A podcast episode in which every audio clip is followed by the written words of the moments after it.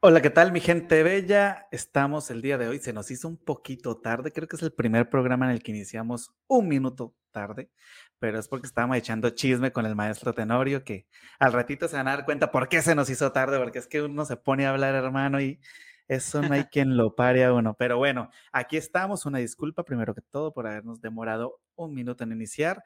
Nos sentimos muy orgullosos de tenerlos aquí. Esto es Charlando entre Artistas.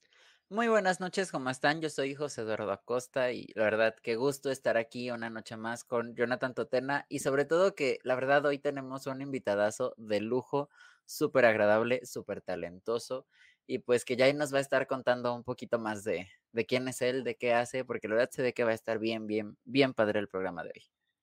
Pues sí, pero antes de iniciar, pues obviamente tenemos por aquí algunas menciones que queremos hacer. Primero que todo, recordamos, recordándoles que en estos momentos en la ciudad de Jalapa estamos de festival. Estamos en el noveno Festival Internacional Hay Títeres Moviendo al Mundo del primero de octubre hasta el 28 de noviembre. Teatro El Rincón de los Títeres. Por aquí les tengo, tenemos una imagencita Ahí la pueden ver sobre nuestras caras, pero ahí la pueden ver. Estamos aprendiendo a manejar esto, no somos expertos aún, pero pues ahí vamos perfeccionando. Y también les tenemos así, ahorita que se viene Día de Muertos, tenemos una conocida que hace unas galletas conmemorativas y especiales de Día de Muertos. También se las queremos presentar por aquí para que lo, los busquen. Ellos son eh, bueno, ahorita se llaman galletas personalizadas, pero los pueden buscar en Facebook como se me acaba de ir el nombre. Ay, Dios mío, soy el peor haciendo publicidad. Ustedes perdonarán, el, maestro Tenor está, se está riendo de mí en las bambalinas, dirían por ahí. Se llaman, ay, Dios mío. Ay, es que creo que yo sí sé cuáles son. Nótese que yo acá no, no tengo este, la escaleta de la publicidad, pero creo, que sé quiénes son, pero no estoy seguro y no le quiero regar. Pues bueno, aquí les dejamos el WhatsApp para que lo busquen, les escriban. Y Avenitas, ya me acuerdo. Ah, sí son, ok. Galletas Avenitas, búsquenlos en Facebook y ahí los pueden encontrar. Les prometemos si en algún momento quieren publicidad aquí que ya le vamos a estudiar. Ahora sí ya, para la próxima ya no nos vuelve a pasar.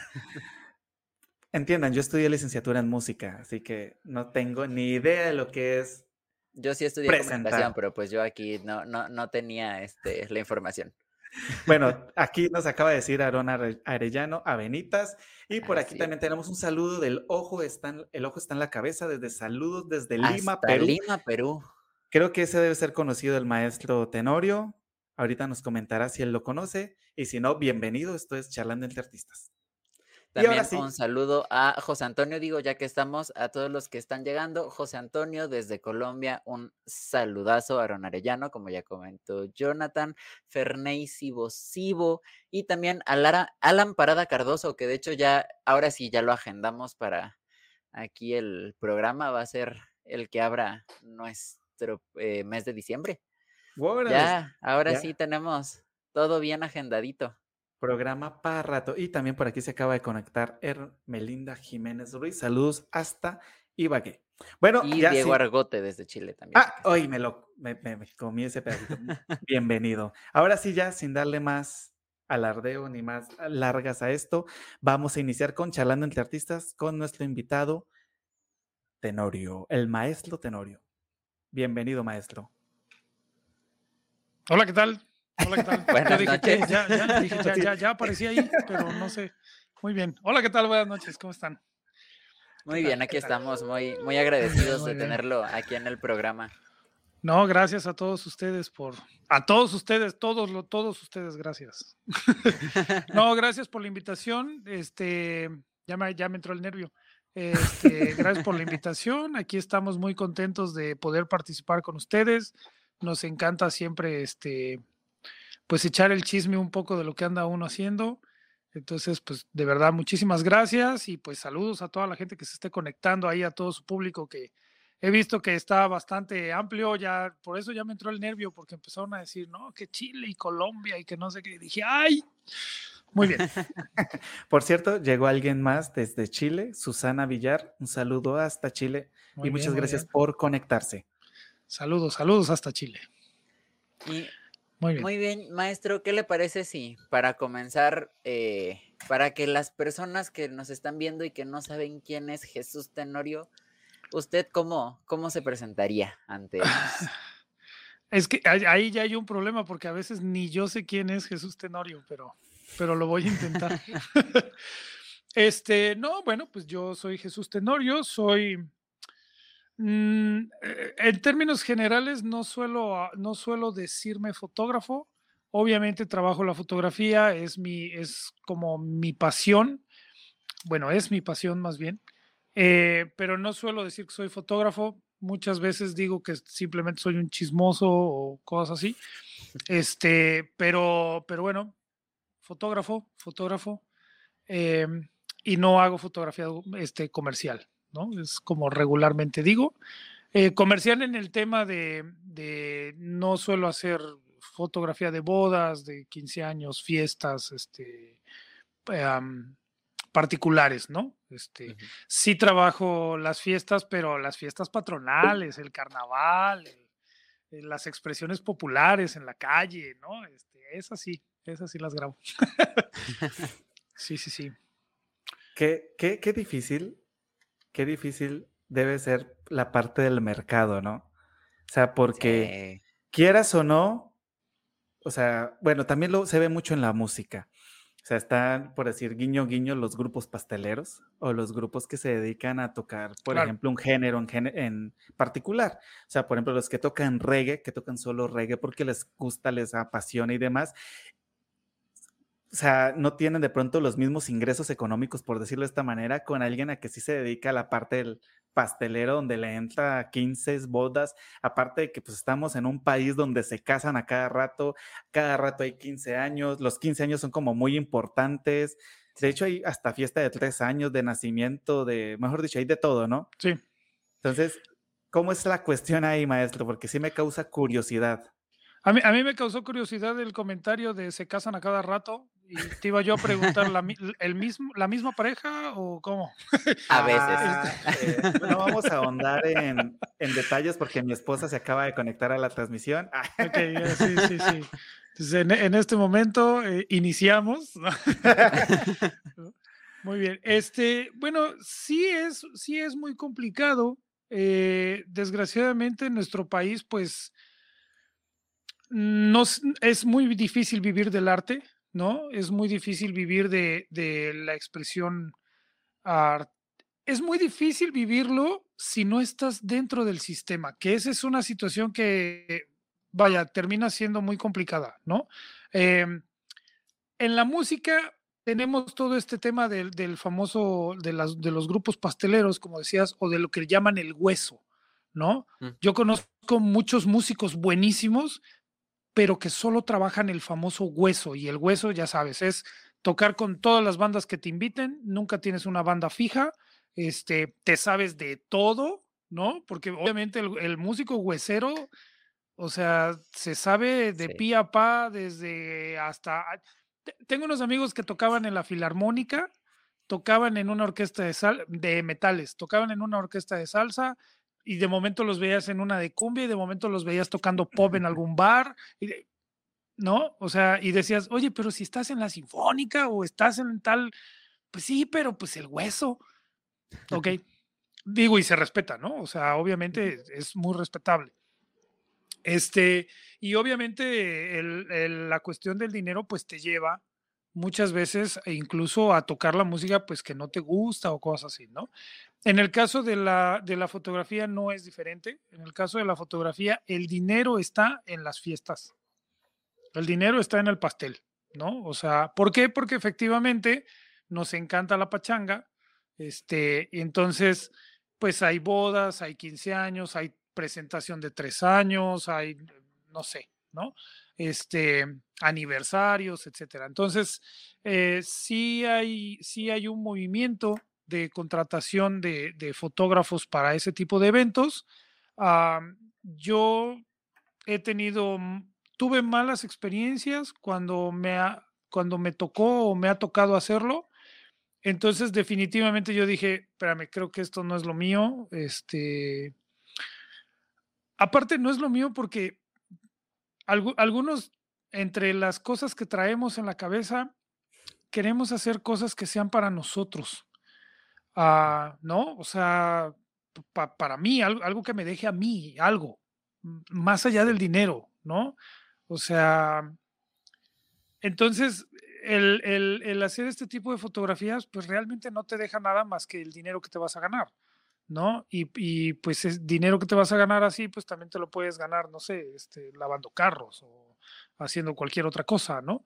Este, y yo para mí la fotografía sí se ha vuelto un proceso muy personal, muy íntimo conmigo mismo, donde si me pongo a hacer algo que me molesta o, me haga sentir incómodo, simplemente prefiero no hacerlo y no ganar ese dinero, ¿no?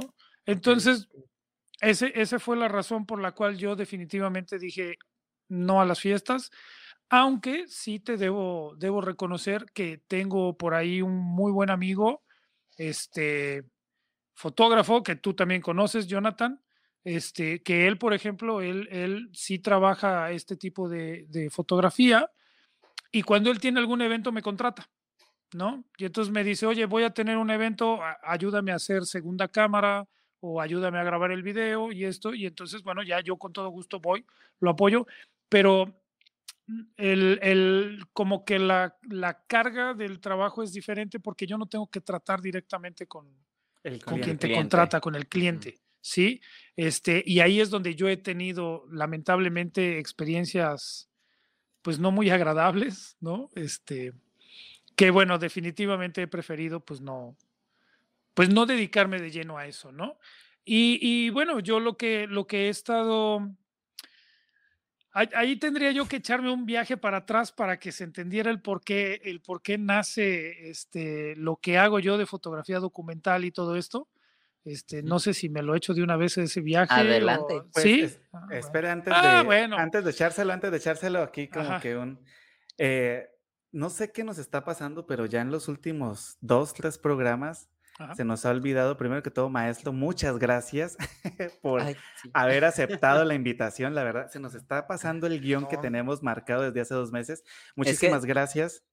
También digo, nosotros nos conectamos antes de iniciar la transmisión y ya platicamos un rato y durante ese lapso también como que agarramos para agradecer y como que ya luego es de esas cosas que uno agarra las llaves para salir y después agarra los lentes y deja las llaves porque piensa que ya agarró las dos cosas. Así nos pasa. Claro, no. Eh, creo que ese ha sido el problema. Siempre empezamos a echar chisme, le agradecemos antes de entrar en vivo y cuando nos damos cuenta estamos en vivo se nos olvida, pero no, es una tradición que no hay que perder. Muchísimas gracias, maestro, por haber aceptado la invitación. No hay ningún problema, al contrario, gracias a ustedes. O sea, nos sentimos súper honrados, sobre todo por la trayectoria. Y pues ahorita más adelantito les voy a mostrar un regalo que hizo el maestro, que nos hizo a nosotros, a Charlando entre Artistas, y que ustedes pueden también conseguir por una módica suma, que no ahorita no sé cuál es, el maestro se encargará de dar. estoy empezando, estoy empezando a estoy empezando a sumar de pesito en pesito. Eso, eso. Pero que está bastante interesante porque ya le eché una ojeada y la verdad es un libro que vale la pena adquirir completamente. Ahora sí, maestro, hagamos su viaje al pasado. muy bien, agárrense. Ah, este, no, no, este, bueno, eh, gracias a ustedes, no hay ningún problema, al contrario, hace rato les decía, a mí me encanta, me encanta hablar de esto que es mi, mi, mi pasión este, y, me encanta compartirlo con, con, demás gente. Este, he escuchado lo que ustedes de momento graban y todo esto, no nada más del podcast, sino la música del maestro Totena. Eh, no he tenido oportunidad de ir a verlos ahí al, al, andaluz, donde luego los he visto que tocan, pero este, espero por ahí un día ir a cenar y, y ya apreciar la música así de lleno. Ya en algún momento he platicado con Jonathan que este, el, el, el, arpa llanera y todo esto, ah, a mí me encanta. Entonces, pero bueno, ya eso lo platicaremos después. este, muy bien. Bueno, pues mira, a grandes rasgos, yo em, eh, soy de la Ciudad de México. Este, y en la Ciudad de México, eh, y soy del 77, ¿no? Entonces, en aquellos entonces, en, en la Ciudad de México, empezaba esto de las, las, este, las videocaseteras beta, VHS, ¿no? Este, y bueno, en, ese, en ese momento, mi padre estaba preocupado como por mi educación y entonces eh, se pusieron de moda los documentales de National Geographic y todo esto. Y, bueno, los veíamos, ¿no? Ya Cousteau, este, todavía no existían eh, estos canales como Discovery Channel y cosas así, ¿no? Entonces, eh, lo comprabas, lo comprabas los videos, los VHS o los beta, y entonces los domingos era ir a un tianguis, cambiarlos y, llegar a casa y ponerte a ver este, estos documentales. Y entonces, viendo esto, un día resulta que me cae en la cabeza el 20 de que todo esto se hace gracias a una cámara, ¿no? Y que en la casa teníamos una cámara y que esa cámara nunca se usaba, ¿no? Em, entonces yo empiezo con esta idea de quiero una cámara, ¿no? Como por la loquera de querer saber qué hacer con, con el aparato.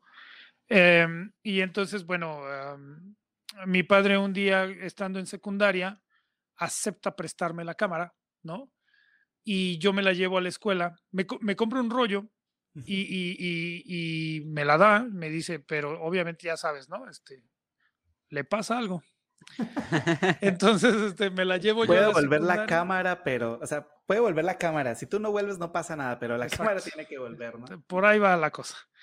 Este, aparte eran esas épocas, ¿no? Este, y entonces yo me la llevo a la escuela y en la escuela veo que, que usarla, sacar la cámara y apuntarle a alguien en nivel secundaria, pues era, o sea, una fiesta. Todo mundo, ¡ah! todo el mundo quería salir en la, en la cámara. Entonces, aparte de que yo ya era un personaje extraño en la secundaria, este, la cámara termina de darme más poder. Extraño porque yo la verdad era, sí, yo, yo la verdad era un enanito de 1,50, este, que, mm, que estaba un poquito maleado por haber estudiado en, en la Ciudad de México, en el barrio de Iztacalco. Entonces en la secundaria, pues yo me llevaba con, con los bullies de la época, entonces nadie se metía conmigo, aunque era yo enano, y entonces, este, pues eso te daba un cierto poder, ¿no? O sea, era otra época, perdón, perdón, era otra época. Había que defenderse, aparte, en esas épocas. Entonces, qué mejor que llevarte con, con el grandote bully, ¿no? Y entonces así, pues nadie se metía contigo, porque yo le decía a mi compa y mi compa iba y solucionaba el problema. Sí, sí, dime algo, ¿no? Tal cual, ¿no? Entonces yo pasé una secundaria así, sin problemas de ese tipo. Entonces, y con, y con a esto, a este, súmale que yo de momento saco una cámara y a, y, a, los chamacos les llama la atención y es así, no manches, trae una cámara, tómanos foto, tómanos foto. Y, y yo empiezo a tomar fotos y se me acaba el rollo. Y dije, ¿y ahora qué hago? Y entonces le, le, pregunto a mi papá, oye, pues ya se acabó. Me dice, ah, pues ahora tienes que juntar dinero para revelarlo. ¿Y cómo? Y sí, para ponerle otro. Dije, coño, ¿y ahora cómo le.?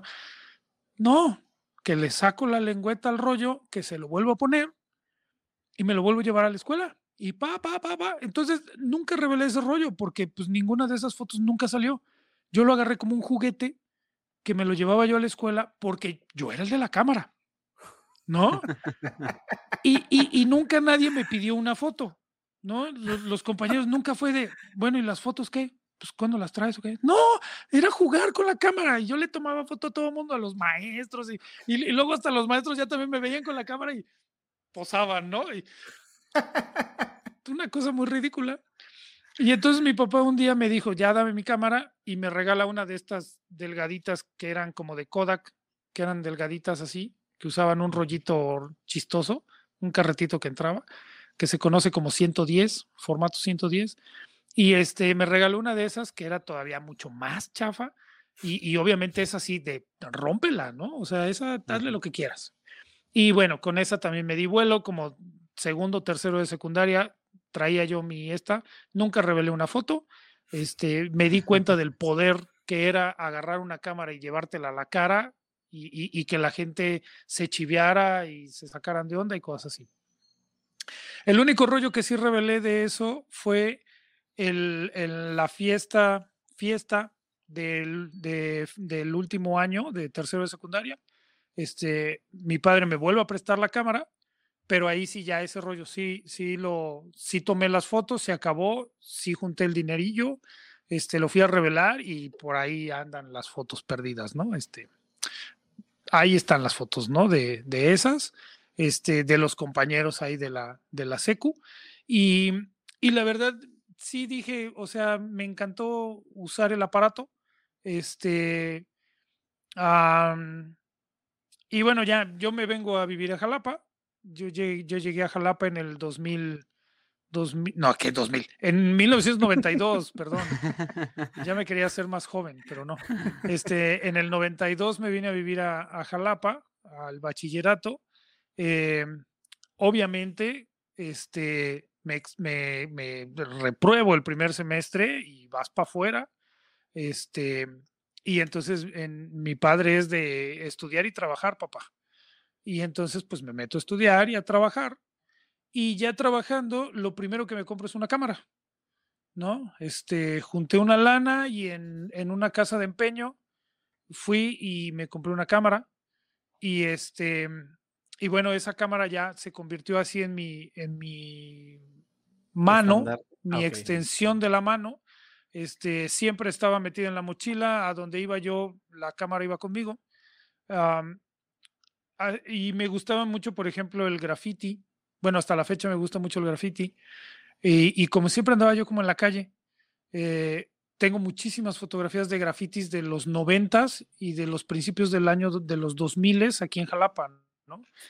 que incluso por ahí ya tiempo después hubo oportunidad de mostrar algunas en un festival que hicieron de, de, de culturas urbanas en Jalapa, ya con, con escatos, con este, gente que anda en las bicicletas estas que hacen piruetas. Este, BMX. Las, las BMX, ajá. Este, con esto y chavos ya haciendo hip hop y todo, y, hubo ahí, y entonces yo saqué, imprimimos fotos de los grafitis y hubo flota así de ya gente como de mi edad, así de, no manches, ese graffiti yo lo pinté en tal lado, ¿no? Y así, está bien chido. Y obviamente, pues eran los noventas, no había celulares, ¿no? Entonces, pues nadie, nadie tenía un registro de, de, esas fotos. Ahorita cualquier grafitero tiene 50 mil fotos de su graffiti, incluidas selfies y cuanta cosa, ¿no? Este, pero en, pero en esa época, pues no. Entonces, muchos de esos grafitis ahí están. Este, y bueno, ya, o sea, yo me interesé por la, por la, foto, por la foto en ese sentido, ¿no? De, pues es mía, yo la tomo, yo trabajaba, compraba mis rollitos, los llevaba yo a revelar, son mis fotos, yo las veo, yo me las guardo y traigo mi cámara siempre, ¿no? Ok. Yo estudié el bachillerato, estudié computación, este, por ahí ya surgieron otras cosas en la vida que me hicieron siempre andar cargando la cámara hasta que entro a trabajar a un, a un, este, a un antro conocido de, de los ya del principio de los años 2000 aquí en Jalapa. Y por, por trabajar en este bar, yo entro a trabajar directamente a cabina, ¿sí? Este, no como DJ, sino como asistente del gerente de producción. Y este cuate dice, mira, pues aquí hay que hacerle de todo, aquí hay que poner videos, aquí hay que mover la iluminación, aquí hay que saberle al audio este, y pues si te gusta, adelante. Y entonces, bueno, todo esto sucedió en una remodelación, porque mm, esto de, de los sucesos de la vida es que yo conozco un grupo de amigos que escalaban y entonces empiezo a practicar la escalada y nos, y, nos vamos a trabajar a Jalcomulco. Entonces yo trabajaba en Jalcomulco de 17, entre los 17 y 19 años yo me iba a Jalcomulco los fines de semana y a hacer rapel ahí con los turistas y que no sé qué, te llevabas una lana y, este, y yo trabajaba de eso. Y a, nosotros, por, por este relajo, nos contratan en este bar para subir y bajar el equipo de audio porque iban a remodelar. Ah, Entonces, con, con sistema de cuerdas y poleas, no, hombre, las bocinas las echabas abajo rapidísimo y las subías igual, ¿no? Claro. Y la ah. iluminación y todo. Entonces, este, bueno, contratan a, un amigo y este amigo dice, pues vente, ¿no? A, trabajar. Y le pegamos a eso y pues yo fue así como que, wow, ¿no? Y el gerente este de producción, pues nos dice, este, si te interesa, adelante, ¿eh? dice, este, vente para acá un día y te enseño cómo funciona esto en la noche ya y, este, y vas a ver qué tal, ¿no? Ah, para esto yo siempre he sido, soy adicto a la música. Este, así me considero como un adicto a, la música. Este, y entonces nos invita a la inauguración, ¿verdad? Porque fue en periodo de remodelación y nos invita a la inauguración. Y pues llegamos a la inauguración con esto acá y llegas y te paran ahí en la cabina y te dicen, todo esto puede ser tuyo, ¿no? Simba, lo que tocan las luces. Casi, casi, ¿no? Así de, no, y ya ves todo esto funcionando, ¿no? Y, a mí me encanta la fiesta. Y entonces ves el desmadre y, ahí tenías todo, había chicas, había alcohol, fiesta, este, música, video, mueves la iluminación y estás en... E, no, o sea, dije, aquí me quedo. ¿No? Este, y bueno, ahí eh, trabajé en esto poco más de 10 años, como 12, 13 años trabajé. Este, me fui a estudiar a Ciudad de México, tomé cursos para diseño de iluminación, para diseño de audio, este, manejo de equipo, uh, todo, todo, todo lo. Yo era el megatodólogo, ¿no? Este, todavía hasta hace como, estamos en el 21, hasta hace como, hace, hace como 10 años, todavía por ahí del 2010, 2011, todavía recuerdo haberme leído algunos manuales de algunas consolas y cosas así, porque me contrataron para una chamba y decir, ¿qué consola tienes? No, pues tengo una este, Tascam, no sé qué, para iluminación, ¿no? De las DMX para control de iluminación y esto. Ah, pues pásame el modelo y bajarte el manual y va, ah, ya, ya sé cómo funciona. Y llegar y órale, ¿no? Ta, ta, ta, ahí está, programas, vámonos. ¿No? Este, sí, las primeras consolas de audio digitales también, ¿no? O sea, llegué a trabajar con consolas de treinta y tantos canales, sesenta y tantos canales, ¿no? En, en, Veracruz ya me tocó ser gerente de producción en un bar donde metíamos dos, dos, bandas por noche, ¿no? Entonces eh, tenía yo la mitad de la consola para una banda y la otra mitad para la otra banda.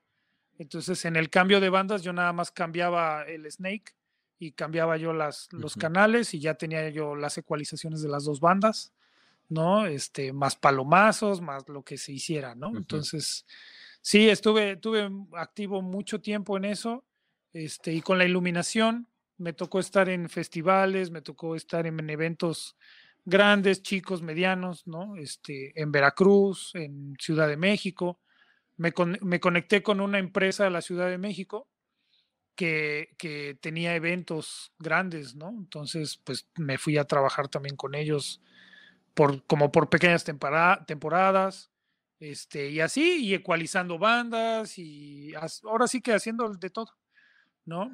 Este... Mejor dicho, maestra, ¿qué, ¿qué no ha hecho? Porque ahorita en el mundo del espectáculo, diríamos por ahí, le ha jalado a todo, o sea, en la parte de iluminación, en la parte de sonido, que sube y baje bocinas, supongo que cargando también le ah, tocó en algún momento. Sí, sí, sí, Le, también hace la parte de la fotografía, mejor dicho, ¿qué no ha hecho en el mundo artístico? Bueno, es que eh, por alguna razón las, las artes escénicas bueno, las artes y las artes escénicas siempre me han llamado muchísimo la atención. Em, yo en casa, en el Estado de México, muy particularmente en el Estado de México, em, vivíamos en un lugar frío. Entonces, mi padre tenía bien que todas las tardes, cuando él tenía frío, prendía, prendía el estéreo, teníamos unos de estos estéreos con tornamesa este, de, los viejos, ¿no? Obviamente, este, y agarraba y ponía esto y entonces se le ocurría poner mambo y era ir, jalar a mi madre de la cocina y ponerse a bailar. Eh, quiero bailar tal cosa y ponía su disco de cha cha cha y se ponían a bailar. Entonces, y eso era para mí muy, muy normal. Entonces yo desde chamaco bailaba yo junto con ellos y le hacía yo al loco, ¿no? Y, y, este, y siempre he sido así, ¿no? O sea, siempre he sido como, como hiperactivo, siempre he estado metido aquí, metido allá. Y en la secundaria, este, va a haber, se va a reunir para hacer un este, grupo para que bailen en el 15 de septiembre. Ahí estaba yo metido. Este, el, problema es que nunca, nunca bailé en uno de estos bailables porque mi papá decía, no, yo te voy a comprar botas, ni te voy a comprar vestuario, ni nada. O sea, tú toma la clase si quieres, pero yo no te voy a comprar nada. ¿no? Entonces yo era así, pues está todo dar porque lo hago, me divierto en la escuela, todo, y ya a la hora de hacer el ridículo no lo hago. ya a la hora de regarle en el escenario. Sí, ya, ya lo evita. Es culpa de mi papá. ¿no? Entonces decía yo, está todo dar. Este, y, con la misma, en la escuela había un pequeño grupo de teatro. Y entonces en el grupo de teatro, no, a mí, el, teatro es una cosa que a mí me encanta también. Y, este, y entonces en la secundaria hice teatro. Em, hicimos, hicimos buen teatro. Este, y, y bueno, el teatro yo lo retomo después de dejar de trabajar en el, en el antro. Este, estuve haciendo algo de teatro ya por ahí de 2013, 2014. Este, tomé unos cursos de, de, actuación, ¿no? Obviamente, pues a nivel amateur, ¿no? O sea, tampoco es que yo quiera ser actor tal cual, ¿no? Pero he hecho algunas cosas de teatro, este, aprendí a bailar tango y bailamos tango, estuvimos haciendo algunas presentaciones de tango. Este, entonces, he hecho grabado, ¿no? Me gusta mucho el grabado, el grabado en linóleo, este, madera, todo esto. Me gusta mucho el, grabado. De hecho, tengo, tengo ahí unos proyectos atorados de intervenir fotografías con grabado. ¿no? Entonces, hacer fotografía en proceso analógico, pasarlo a impresión en papeles acá, ya es así como muy, muy, muy, artístico el tema, ajá, muy artístico el tema, y después intervenirlo con grabado, ¿no? Entonces, poder hacer todo el proceso, este, sí, a, lo que voy y, que justo era a donde iba, que, que, justo era donde iba con todo este tema de que por qué me puse a platicarles lo del antro y todo eso, es de que la verdad llegó un punto, hubo, hubo, dos rompimientos en particular. Uno fue cuando yo de momento desperté y dije, estoy trabajando en lo del antro, me va muy bien, ganaba yo bien, este, me divertía yo todo lo que quería, pero no estaba yo haciendo algo para mí. Todo lo que hacías era pues como para la empresa, como para la gente que estaba ahí y estaba padrísimo pero yo para mí no estaba haciendo nada para mí, ¿no? O sea, yo, yo como que yo necesitaba yo expresarme en algo que dijeran, ah, eso está haciendo este cuate, ¿no? Y no nada más ser el, ah, tú eres el de ahí del antro, ¿no? El de la fiesta, ¿no? Ajá. Entonces, este, esa fue una. Y la otra, junto con esto, bueno, es que sí hubo una ola de violencia fuerte en el puerto de Veracruz que afectó este tipo de negocios y que nos llevó a la triste realidad de mañana está cerrado el bar y se acabó tu trabajo.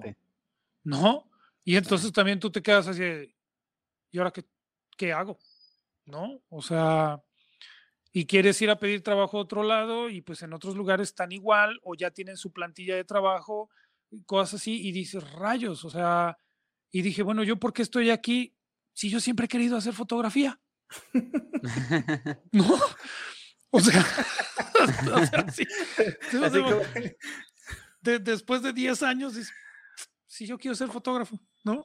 O sea, y entonces agarré y dije, bueno, tengo mi dinero guardado, este, me compré una cámara y, me ya una cámara digital, me compro una cámara digital, este, me armo una, una computadora para trabajar y, este, y me meto a la Escuela Veracruzana de Cine.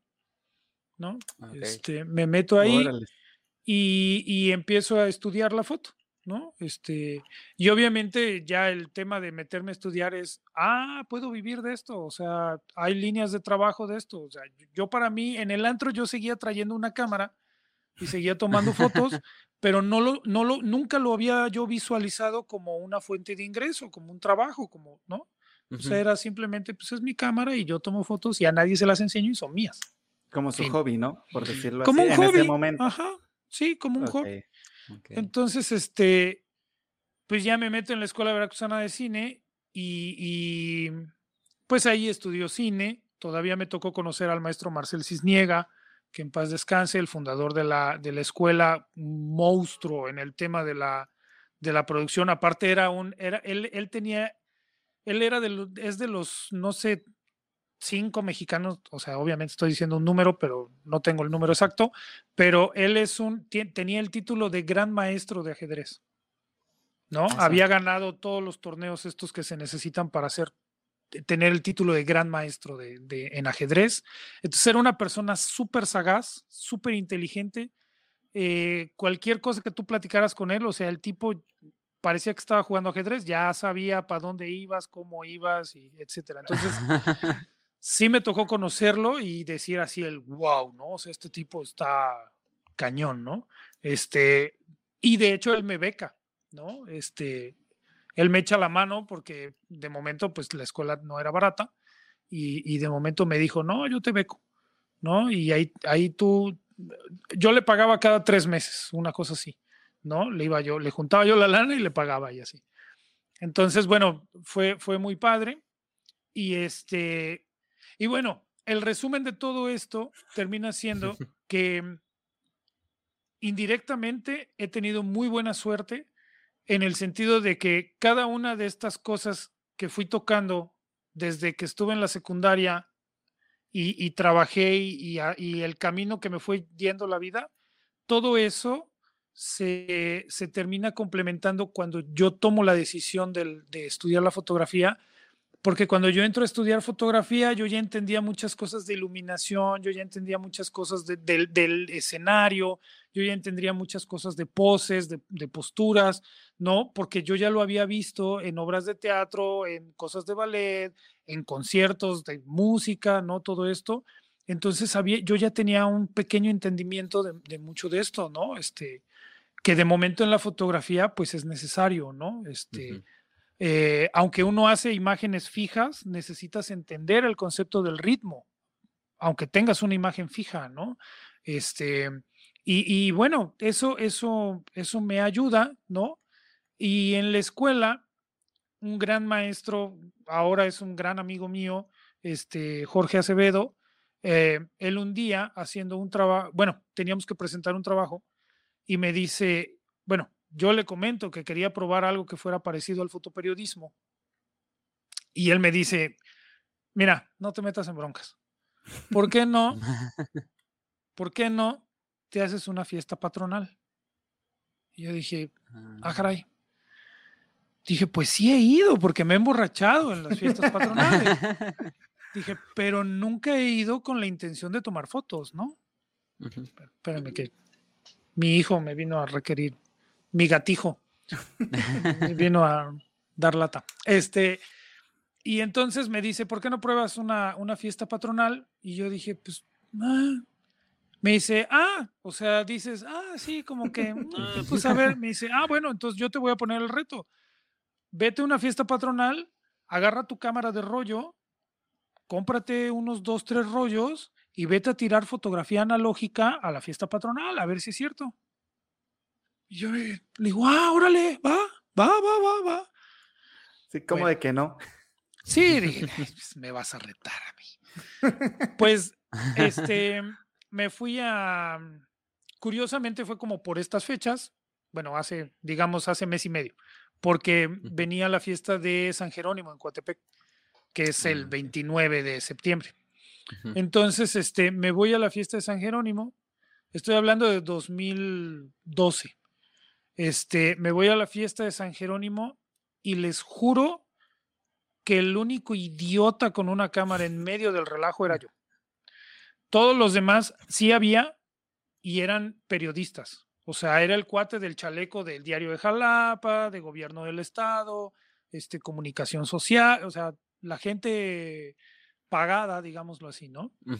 Pero, pero todavía, todavía no se, no, no explotaba ese boom de la fotografía digital, porque ya ahorita vas a una fiesta o vas a cualquier cosa y hay 50 tipos con cámaras y son turistas, ¿no? O sea, más los medios, más los metiches como yo. Entonces, este, ese, ese año, ese, ese año solo era yo y con una cámara de rollo, ¿no?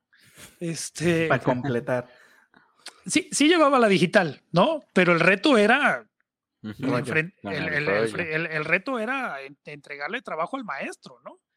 porque, porque yo tenía, de ahí yo tenía que sacar un trabajo para presentar.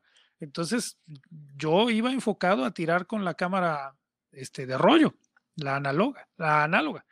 Entonces, este, bueno, tiro tres rollos de 36, estoy hablando de ciento y tantas fotos, de las cuales se alcanzaron a rescatar 16 fotos, ¿no? Y entonces ahí entra todo este balance de, de, cuántas fotografías tiras para que te salga una buena, ¿no? ¿no? Que, que, es el gran, que, es el gran tema del fotógrafo de hoy en día, ¿no? Tú agarras una cámara digital y así como metralleta, te, acábate la memoria, le caben miles de fotos a una memoria, ¿no? Pero ¿cuántas de esas son buenas, no? es, es, es, lo que en el, en el mundo del fotógrafo es lo que más se alega, ¿no? Este, este, puedes, puedes traer la mejor cámara que te va a tirar todas las fotos que quieras, pero cuántas buenas vas a hacer, ¿no? Entonces. Sí, no, ahí es como 50-50, fotógrafo y cámara, porque. ¿O no? Sí. porcentaje diferente. Porque al menos en el ámbito de la música, pues así es, ¿no? Pues tener así, por ejemplo, la cuestión de los guitarristas. Yo acuerdo que en el conservatorio había mucho guitarrista y sobre todo guitarrista eléctrico, ¿no? Y, y habían unos que tenían unas guitarras así bien bárbaras. Yo no soy guitarrista, pero se les notaba pues que como que la guitarra le pedía más, pero pues el muchacho no daba más, ¿no? Y mm. había otros que tenían su guitarrita así que no era Fender, sino y estaban... Fender, Sender así con Z y todo. Sí, y, y, y, la verdad uno notaba que la pobre guitarrita era la que no daba, ¿no? Entonces supongo que en la fotografía debe ser algo como, como similar. Maestro, antes de continuar, por aquí tenemos más comentarios. Nos saluda Laura Costa. Eh, nos también nos está saludando Serena Torres Romero dice, hola, buenas noches. Hola, buenas noches. Nos mandan un saludo desde Jalapa, desde aquí mismo. Dice, saludos Eduardo, Dexter. Muy bien. También por aquí está Sebastián Vargas. Por aquí le envían saludos, maestro. G. Salas, eso, no sé si eso es todo. Saludos. G. Salas, creo que sí, creo que sí lo ubico. ya, ya después se desquitan con el maestro si no los ubica. Soy malísimo para eso, entonces. También por aquí tenemos a Nelcy Rodríguez, Juan Manuel Ramírez mm. Barranco, que él nos lleva acompañando desde el primer programa, no se ha perdido ah, muy Bien. Falla. Sí, él no, podemos fallar nosotros, pero él pero no él no falla. También tenemos a, por aquí a Emanuel Pérez. Desde Coatzacoalcos. desde Coatzacoalcos, no sé si es conocido el maestro.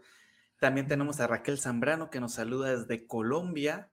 Oh, y Patti Castel, que también nos saluda desde Colombia. Muy interesante. Muy interesante. Gracias, gracias. Maestro, y yo tengo una duda, porque hace rato nos comentaba, ¿no? De esto de los grabados que le gusta y que quiere ah, hacer intervención y demás. y también nos había dicho antes de comenzar la transmisión que la cámara que tiene usted detrás la armó usted, porque también le gusta todo esto de la fotografía experimental. Así es. Ah, bueno, es que este dentro de este tema si se dieron cuenta, comento que mi maestro dice, vete a cubrir la fiesta, pero hazlo con la, con la de rollo, ¿no? O sea, que ya para el 2012, ya la de rollo, ya todo el mundo las había tirado a la basura, literal. Aquí supe de gente de estudios que agarraron estas cámaras y las tiraron a la basura, ¿sí? Porque se compraron digitales, imagínense. Sí, yo, o sea, pero bueno, los he odiado a todos. Cada este, quien. Sí, sí, sí, sí.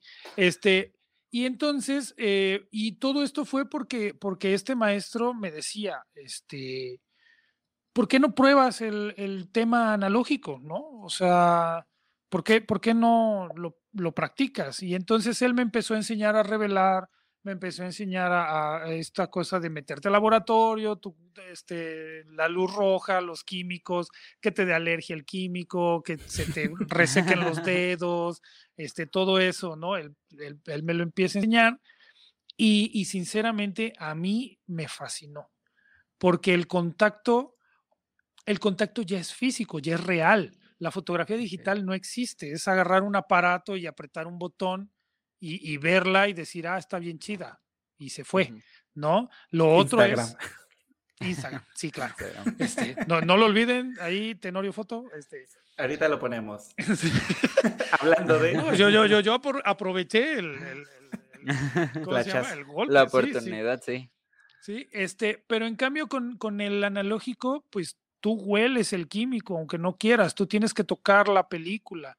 El papel tienes que saber de qué lado está sensible y de qué lado no, y empiezas a tener, este, a, desarrollar el tacto, ¿no? Eh, cuando revelas, puedes jugar con los tiempos de revelado y lograr diferentes efectos. Vaya, es otro mundo. Y entonces yo cuando lo pruebo digo, no, o sea, esto a mí me, me, me encanta, me fascinó, ¿no? Toda esta sensación. Y entonces, ¿qué hice? Que dentro de mi locura, este, pues empiezo a idear, porque yo quería trabajar con estas cámaras míticas gigantescas, ¿no? Y yo decía, es que debe estar con madre agarrar una de esas y hacer unas fotos ahí.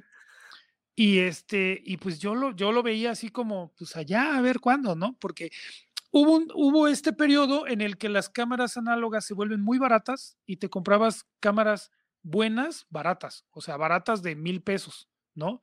Este, y una buena cámara, así, una Pentax, una, una Canon, este, una de estas Nikon, este, de las antiguas, ¿no? Y este, y las encontrabas muy baratas. Hoy en día esas cámaras vuelven a costar 5 mil pesos, 10 mil pesos, 20 mil pesos, ¿no? ¿Por qué? Porque ahorita hay otra vez un movimiento ahí sobre todo este tema de lo vintage y, y todo ese relajo. Entonces, ¿qué pasa? cuando yo quiero ver cuánto cuesta una cámara.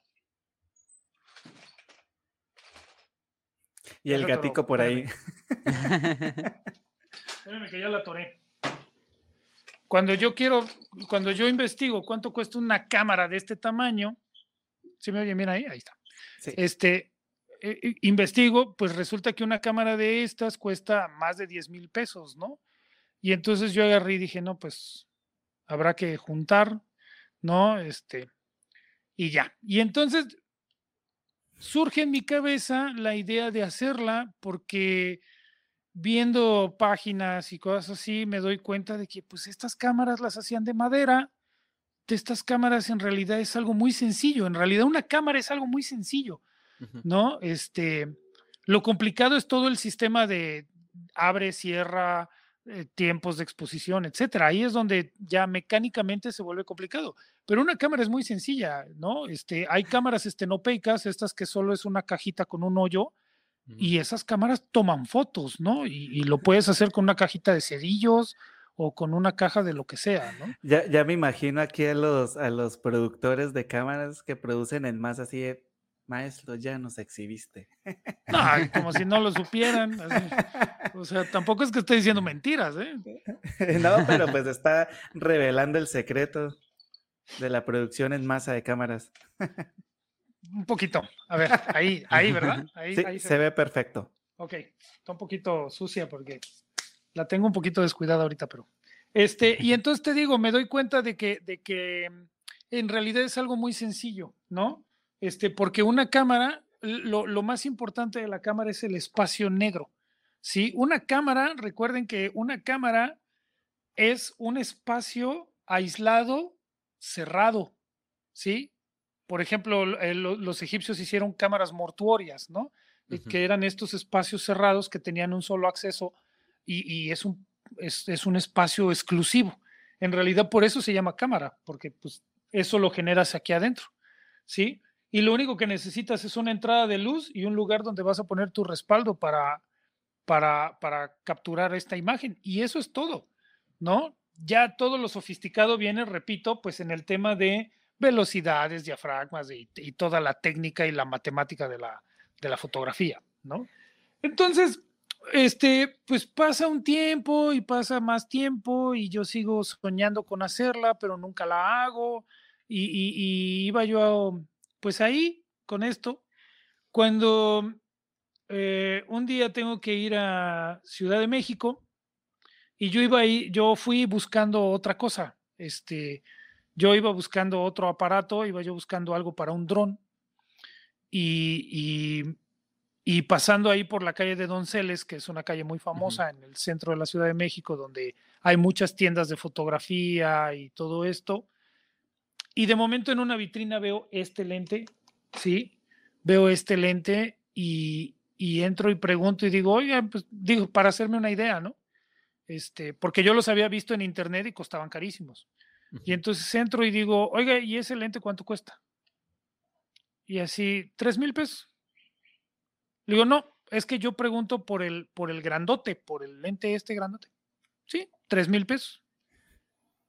Le digo, tres mil pesos. Me dice, sí. Deme diez. Prácticamente, ¿no? Así. Le digo, así de, te cae, ¿no? Este, neta, diez mil, sí, tres mil pesos. Y entonces agarro y le mando un mensaje a mi chica. Oye, mi amor, le digo, fíjate que. Cancela la compra de ropa. Ya mero, no. más bien era así el, pues tú tienes dinero, ¿no? este, agarro, agarro y le, le, le, le, le mando mensaje, le escribo, le digo, oye, fíjate que. Y vaya, este, no es por nada y no sé si esté por acá viéndonos porque creo que tenía unas clases ahorita mi chica, pero esta, esta mujer de verdad me, me ha impulsado en muchísimas cosas y agarra y me dice, cómpralo, ¿qué esperas? ¿No? Y yo así, pero es que yo vine a buscar, no, pero pues es lente, armas la cámara, no manches, ¿desde cuándo estás? ¿Qué las quieres hacer y que no sé qué? Y así, no, pero ya, si me vas a regañar, así ya no me gusta, ¿no? Este, Lo pues tomo, pero me ofende, ¿no? sí, sí, sí, sí, sí, sí, o sea, sí, sí la cagué, pero vaya. Este, pues ya la le digo, sí lo compro, me dice, cómpralo, cómpralo, tienes rato que quieres hacer eso, cómpralo. Bueno, pues ya que voy y que lo compro, ¿no? ¿Y qué sucede? Pues que llego a Jalapa con mi lentesote, se lo muestro y me dice, pues ahora hay que hacer la cámara.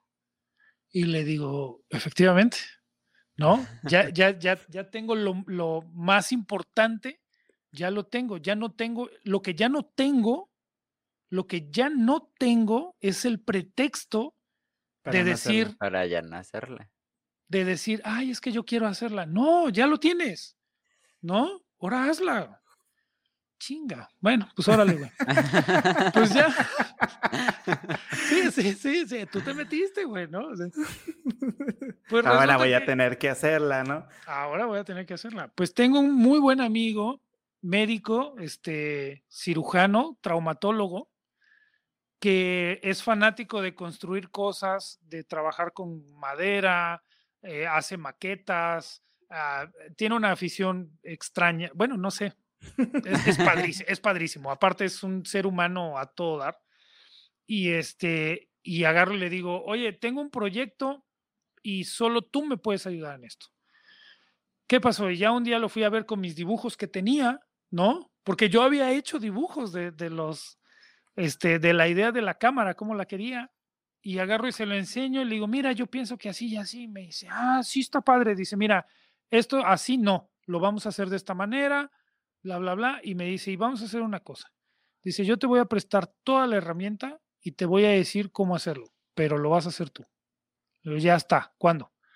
Pues tal día. Vamos a comprar la madera, todo lo que necesites. Sale. Y entonces así fue. En realidad trabajé en su casa dos días, ¿no? Este, en la azotea tenía armado ahí su taller y tenía toda la herramienta. Y fue, ¿qué vamos a hacer primero? No, pues la parte de atrás. ¿No? A ver, vamos a quitar esto ahorita. sí, la parte de atrás se hizo el, se hizo el marquito de madera, ¿no? Aquí se alcanzan a ver los tornillos, no sé si se ven. Aquí arriba sí se ven, creo.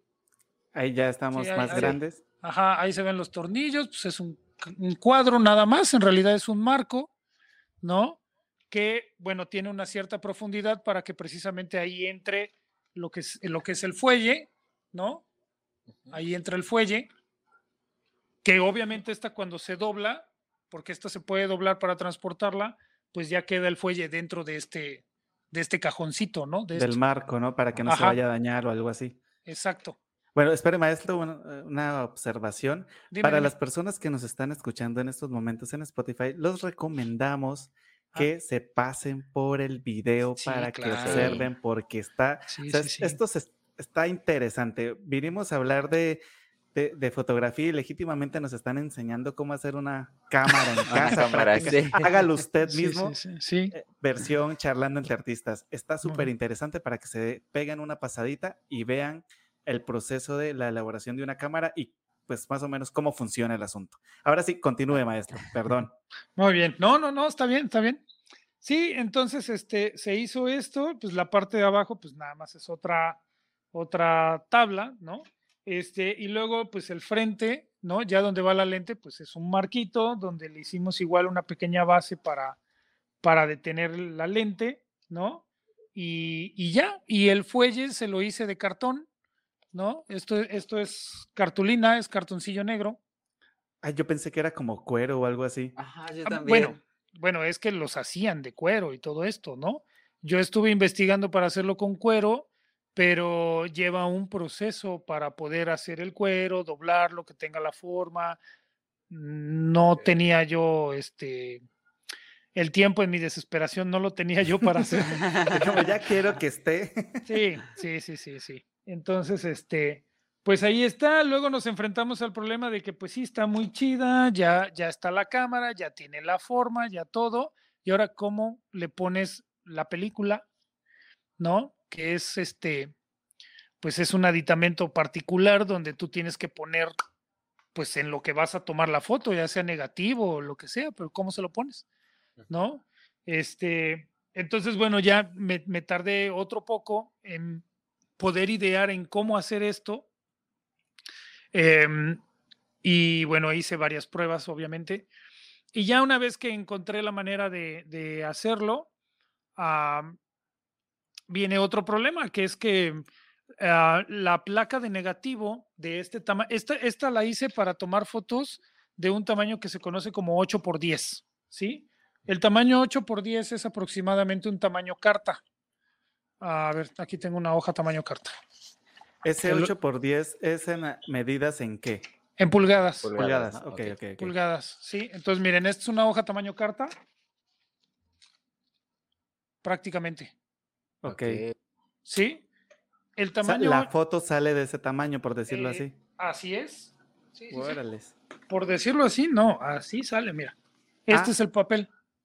Ah. Justo le iba a preguntar, he estado viendo algunas fotos porque Este. debo aceptarlo, yo soy fanático del trabajo del maestro Tenorio y he estado viendo sus publicaciones en Instagram y he visto algunas fotos parecidas a, la que- a las que nos está mostrando en estos momentos. Ujú. ¿Esa las tomó con esa cámara? Sí, Porque he visto que se ha hecho como que su tour por Jalapa tomando fotos a, a personas, a monumentos, a partes de Jalapa esenciales. Sí, sí, como que lo estoy iniciando eso, de hecho. Este, el salirme a la calle con, con esta, de hecho se llama Carmelita, porque, porque es como mi hija, ¿verdad? Y se llama Carmelita porque su madre se llama Mari Carmen, ¿no? Y entonces, este, pues es Carmelita, aquí tiene su placa, donde el día que la vean, aquí dice Carmelita. Sí, Pronto, este, pronto. Y bueno, pues ahí está, ¿no? Ok. Superinteresante. Ese, ese es un, ese es un autorretrato que hice hace poco que no me gustaron los resultados, pero bueno, ahí está. ¿no? Entonces, este es el tamaño. Yo quería trabajar en este tamaño, pero esto que les estoy mostrando, esto es este papel, el papel que se usaba para imprimir aquellas fotos, que es un papel sensible a la luz como si fuera el negativo, eh, bueno, con una sensibilidad más baja, ¿no? Para poder aguantar los tiempos de exposición y todo eso. El negativo es mucho más sensible, ¿no? Por eso el negativo ok. tomas fotos en segundos, ¿no? En, en- en décimas de segundo o centésimas de segundo, ¿no? En cambio, con el papel necesitas eh, más tiempo, ¿no? Ah, pero la placa de negativo de este tamaño es muy cara, muy cara. O sea, estoy hablando de 25 placas, cuestan 5 mil pesos. Ay, Dios Ah, mío. máquina. O No, sea, pues, muy lo de la caro. cámara casi. sí, sí, sí, para que te salgan mal las 25, ¿no? ¿No? No, sí, porque, porque aparte, e- eso es lo bonito de la fotografía analógica. En la fotografía analógica, en la fotografía química, tú te enfrentas a, que, a, que no, a que no obtengas los resultados. A un sea, fracaso, ¿no? Un exacto, de tú- fracaso. Tú aquí estás frente al fracaso cada vez que le aprietas al botón. Y la forma de evitarlo es no tomar las fotos. O sea, ¿no? O sea, Ay, es, la, es la única forma de evitar ese fracaso, no haciéndolo. ¿No? O sea, no es como en el digital que la tomas, no me gustó, tomas otra, no me gustó, tomas no. otra, no me gustó. No, no, aquí vas a tomar esta foto y yo me aviento hora y media preparando aquí dónde está la luz, dónde está mi exposición, dónde está todo el encuadre, bla, bla, bla, para hacerme un autorretrato. Para un clic, ¿no?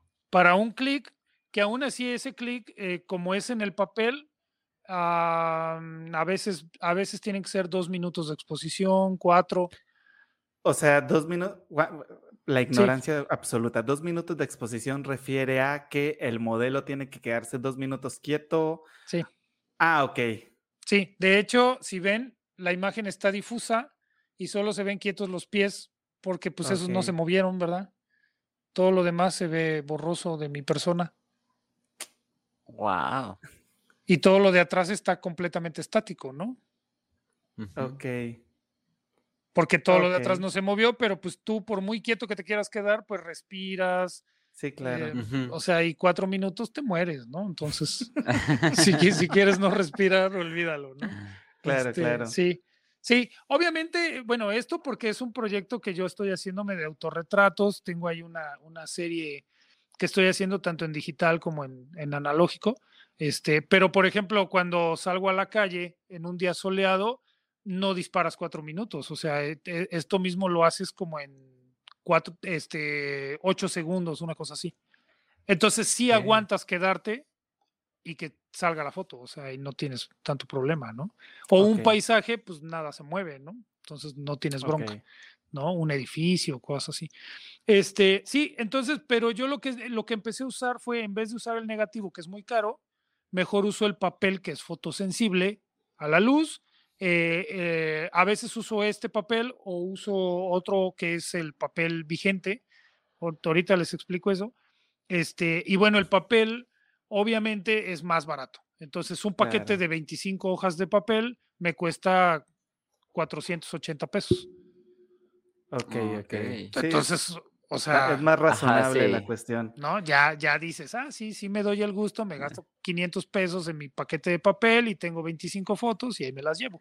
Y duro 40 minutos parado para tomarme 10 fotos. Eh, más o menos, más o menos.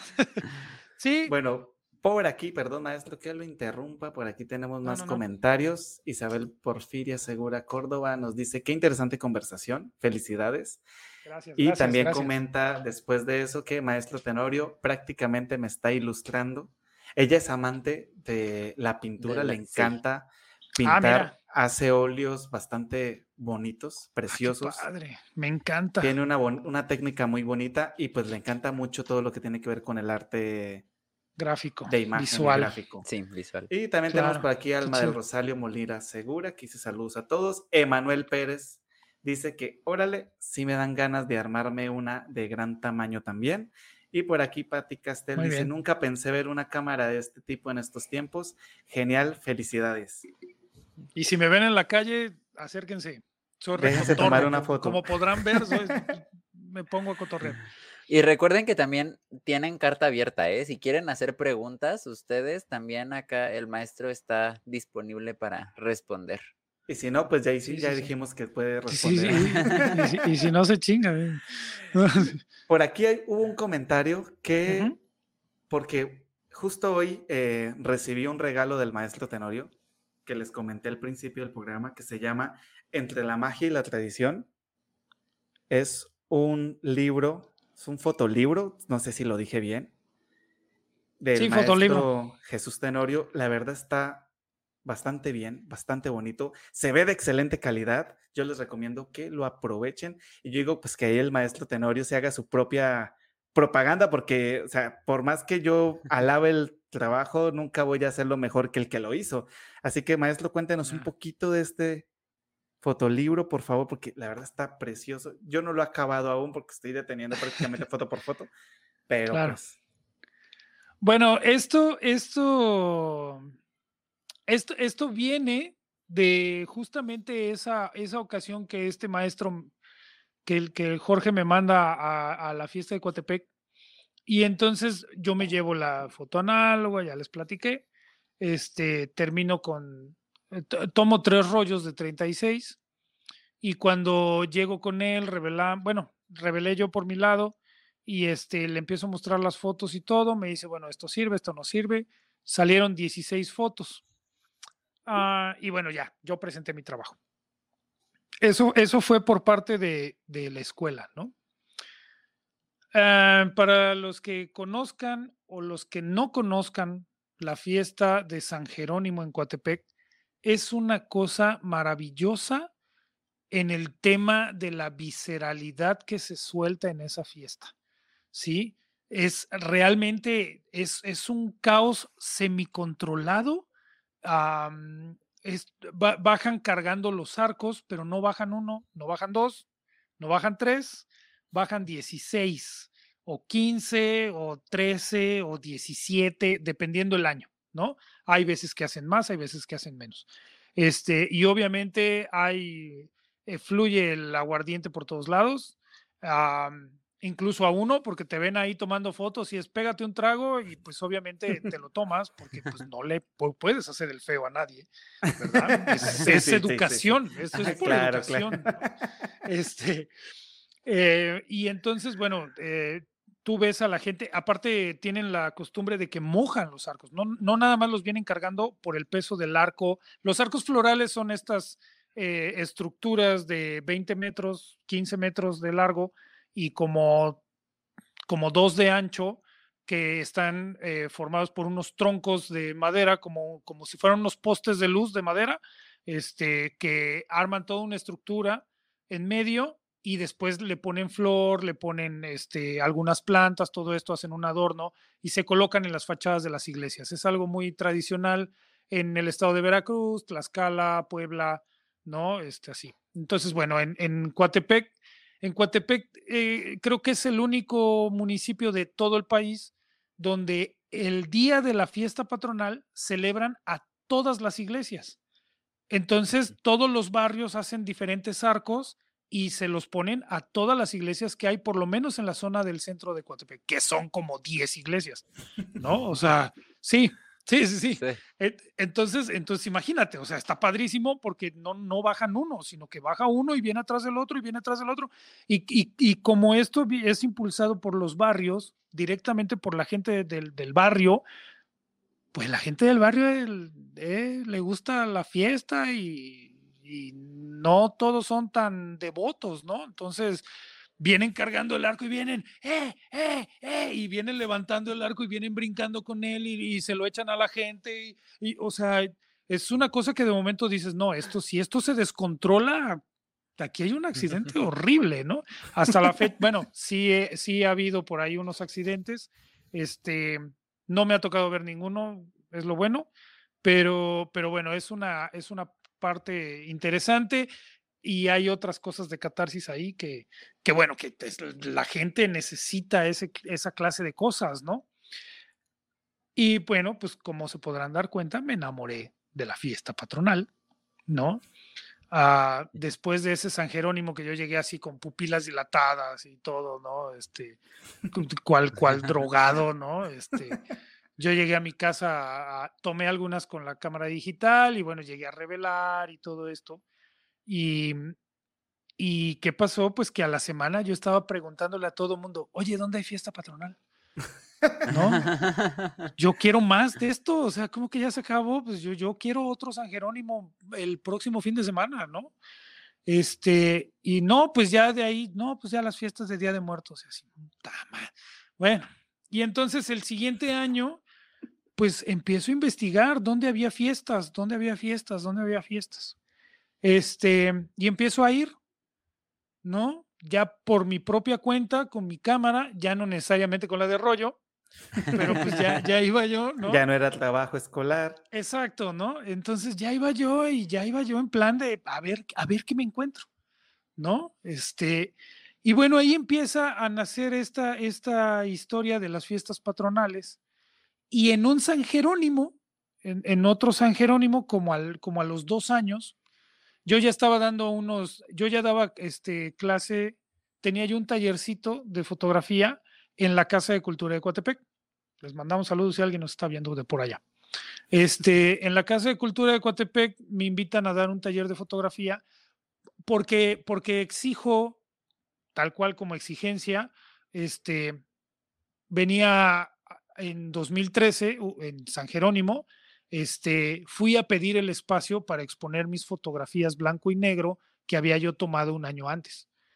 Y como que me lo querían dar, como que no, a la mera hora yo hice ahí un desmadre y, este, y me dieron el espacio, ¿no? A mí me lo dieron. Y entonces, este, bueno, la verdad me ayudaron algunas personas ahí del IBEG y eso que conocía. La cosa es que me dan el espacio. Y entonces tengo mi primera exposición individual este, con estas fotografías de, película analógica, blanco y negro, de la fiesta de San Jerónimo en la Casa de Cultura de Coatepec, ¿no? Este, y obviamente, pues esto me abre las puertas del lugar y me dicen, pues, ¿por qué no vienes y das un taller? Ah, entonces doy un taller en la Casa de Cultura y al siguiente San Jerónimo ando yo ahí con mi cámara y de momento veo un cuate ahí como que, como que me veía y como que, como que me saludaba y así que, oh, pues qué hubo, ¿no? Y yo estaba acá. Yo, yo, yo la neta, si me ven en la calle van a decir, no, pues ese tipo es bien sangrón, ¿no? Porque siempre estoy como serio y, como que estoy así en mi onda, ¿no? Pero pues la verdad, no, no lo soy tanto. Entonces, este, pues ya en una de esas, este cuate como que se acercó a mí y así, ¿qué hubo, qué? ¿Qué hubo? Y me dice, no manches, ¿traes cámara de rollo? Le digo, sí, le digo, pero pues, también traigo la digital. Ah, no, pero pues sí está bien chido, que no sé qué. Sí. Le digo, pues sí. Me dice, ¿qué? ¿Y tú de dónde vienes? ¿De qué medio vienes? Le digo, no, de ninguno. Le digo, yo esto lo hago por mi cuenta. Y se queda así, ¿te cae? Le digo, sí. Me dice, no, pues yo la neta me gusta un montón la foto y pues también me vine a la fiesta así a ver qué onda. Le digo, ah, qué chido. Le digo, no, pues vente, ¿no? Y, nos fuimos así como acompañando y fuimos tomando fotos y la fregada. Y este, y ya cuando termina todo esto, así de, ¿y tú qué onda? Le digo, no, pues yo, yo, voy a dar un taller aquí en la Casa de Cultura, de fotografía. No, man, neta, sí, no, pues yo lo quiero tomar, que no sé qué. Yo soy, yo soy este, antropólogo, soy arqueólogo, pero estoy estudiando la maestría en antropología, y me, me, interesa muchísimo el tema de la foto, este, pásame tus datos, yo me meto a tu taller. Pues ya estás. Pues ese fue el inicio de una muy bonita amistad con un gran amigo mío, con Héctor Quintanar, un gran fotógrafo hoy, hoy en día, este, eh, muy metido en el tema del fotoperiodismo. Y después de un par de años de estar haciendo cosas juntos meramente por, ¿qué estás haciendo? Nada. Hay fiesta en tal pueblito, ándale. Sí, Sí, sí, sí, sí. Pues si quieres paso por ti y dicen que por allá por Actopan hay fiesta. Pues vamos. Pasabas con 50 pesos, le echábamos gasolina a su carro y te ibas, ¿no? Y había veces que te encontrabas una maravillosa fiesta, había veces que eran fiestas chiquitas, mm, pequeñitas, ¿no? Tal cual, así de, este, ah, casi, casi que familiares, ¿no? Este, 20, 30 personas la gente de Veracruz en ese sentido hermosa porque en todos lados nos invitaban a comer, en todos lados nos invitaban, nos daban comida para llevar, este, pásale a la casa, casi casi a lo que quieras, quédate a vivir aquí si quieres, ¿no? Este, y entonces con él empezamos a desarrollar un proyecto que él traía en la cabeza que se llamaba etnofotografía. ¿sí? Bueno, se llama etnofotografía. Es un proyecto que en la página de Facebook todavía, bueno, encuentran la página Ahorita, pues con todo el COVID y todo esto, sí ha bajado un poco lo que hemos publicado por ahí, pero etnofotografía tenemos una buena cantidad de, seguidores ahí en la página. Y, bueno, le dimos un carácter formal a lo que estábamos haciendo. Entonces, esto tuvimos exposiciones y participamos ya en, en, congresos relacionados con la fotografía, con la antropología, con la arqueología. Eh, anduvimos en, hubo, tuvimos exposición en Ecuador, tuvimos una exposición por ahí en Argentina, eh, en Perú creo que también se llevó material Héctor para allá, porque él tuvo oportunidad de moverse para, no me acuerdo exactamente qué cosas, pero se llevó material y se expuso. Eh, nos invitaron de, alguien vio nuestro trabajo eh, aquí en Veracruz, en Jalapa, Coatepec, no sé. La cosa es que nos contactaron y se hizo una exposición en la Universidad de Dresden, en Alemania. Este, después nos contactaron, bueno, me contactaron a mí y me pidieron de, de puras eh, carnavales afromestizos y también, ¿no? Se mandó para allá. este, a exponer. Y, les digo, o sea, esto nos abrió otras puertas, ¿no? Eh, muy, a, muy a mí particularmente, pues me abre el tema de la, de la investigación formal, eh, donde eh, trabajo con, con un antropólogo, bueno, con algunos antropólogos, pero hay uno en particular. Con, el, con este antropólogo nos fuimos a Oaxaca, una semana a Oaxaca, a un recorrido eh, siguiendo el tema de textiles, de creación de textiles. Entonces fuimos a ver lo de la grana cochinilla, el gusano de seda, este, telares de cintura, etcétera. Este, hicimos un trabajo ahí con, con él. Eh, teníamos un acuerdo de, de yo, hago todo el material, lo reviso, te doy el material que te sirve y yo me quedo con material pues para yo utilizarlo, ¿no? Este, lo cual esto pues él, él, hizo, este, tiene publicaciones de, artículos de, corte científico, ¿no? De, y que lleva fotografías mías, ¿no? O sea, entonces, igual Héctor, Héctor, Héctor tuvo que publicar por ahí algunas cosas y este, igual, ¿no? De artículo científico y pues con imágenes de los dos, ¿no? Em, con mi chica, con, con, que siempre digo mi, mi amada musa, ¿no? Mi musa inspiradora, ella es bióloga, y, en su trabajo de maestría eh, trabajó con plantas medicinales en Sosocolco de Hidalgo, eh, de Papantla, la sierra de Papantla, ¿no? De, Papantla, tres horas para adentro en autobús, este, de estos de, este, vulgarmente conocidos como totoleros, ¿no? este, y, y, nos íbamos hasta allá y yo lo he dicho muchas veces, este, hacer ese trabajo para mí fue como haberme ido a la India o una cosa así, porque en Sosocolco el, arriba del 60% de la población no habla español, ¿no? Hablan totonaco, este, y entonces, bueno, pues era estar en un lugar extranjero, ¿no? Tal cual. Hasta entender, claro. Sí, en un lugar extranjero y luego, pues, este, es muy rural, ¿no? aunque es pueblo mágico, por sus fiestas, tiene unas fiestas ahí muy conocidas, pero, pero la zona es muy rural, entonces caminas dos cuadras y ya estás en, finca, ¿no? Ya estás así en el campo, campo, y empiezas a caminar por las vereditas y había una familia que literal eran como dueños de un cerro y vivían como en medio del cerro.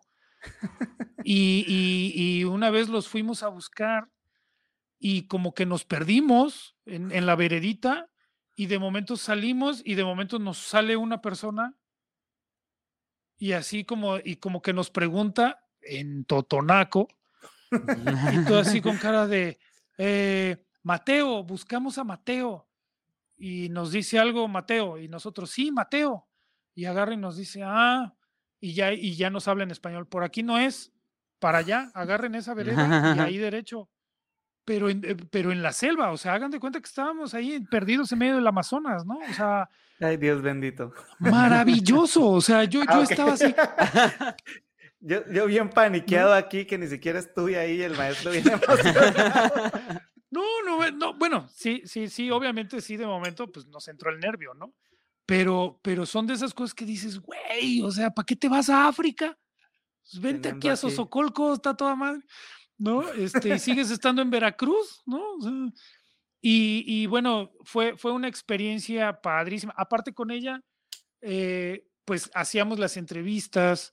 Ah, yo me enfrenté a un reto que era, eh, ella tenía que fotografiar las plantas en estado silvestre, ¿no?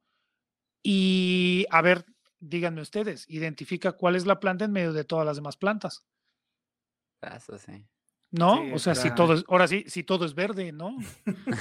E, entonces, y, yo no podía alterar, ¿no? O sea, tenía que ser la planta en el estado silvestre. ¿Cómo haces que la planta se note la que vas a fotografiar? Si no tiene flor, olvídate, está, ¿no? Entonces fue, fue, un, fue un reto para mí así el solución a esto, ¿no? Este, y luego esto, bueno, pues todo el proceso de, de lo que hacen los biólogos, de, de, hacer, hacen como una prensa de cartón, donde sostienen los especímenes y luego estos se pasan a ya un lienzo blanco donde se coloca la planta así super mona y esto es lo que se lleva ya a un herbario que pues es como una biblioteca de plantas, ¿no? Este, Entonces la planta pasaba por diferentes procesos que yo tenía que fotografiar, más las entrevistas, todo esto.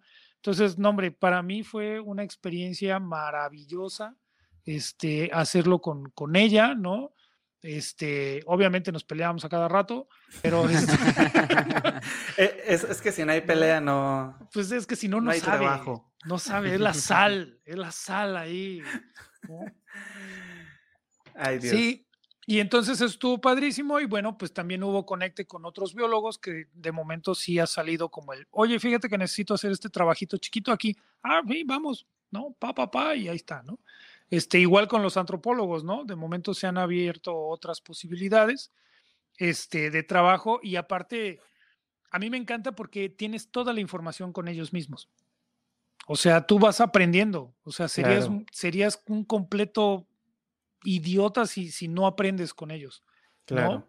Entonces, este, yo viajábamos en el carro, este compa el Héctor y el antropólogo, y este, y viajabas en el auto y, iban echando el chisme y que no sé qué, y yo de momento les pregunto, oiga doctor, y tal cosa, no, pues es que eso es por esto, esto, esto, esto, esto, y tú así, no, taca, taca, taca, taca, este, oye, y, y, luego llegábamos a un lugar y él me decía, necesito que les tomes las fotos de cuerpo entero, que no sé qué, y así, ¿por qué doctor? No, es que yo necesito ver esto, esto, esto, esto en, en la imagen, ¿no? Este, no me vayas a cortar porque entonces no me sirve, ¿no? Yo necesito esto y entonces ya yo buscaba esas fotos que él necesitaba, más lo que a mí se me iba ocurriendo, ¿no? De momento veías cosas y decías, ah, esto está chido. Entonces, papá, y, y bueno, así. Y, y, pues eso nos ha llevado a, a, otras cosas, por ejemplo, del viaje de Oaxaca. Este, del viaje de Oaxaca yo tomo una foto que tiene su anécdota y, y con esa foto gano un premio el año pasado, el año pasado, en un concurso, en un concurso que se llama Wikilops México, que lo organiza Wikipedia. Este, ahí gané el primer lugar de tradiciones y algo así.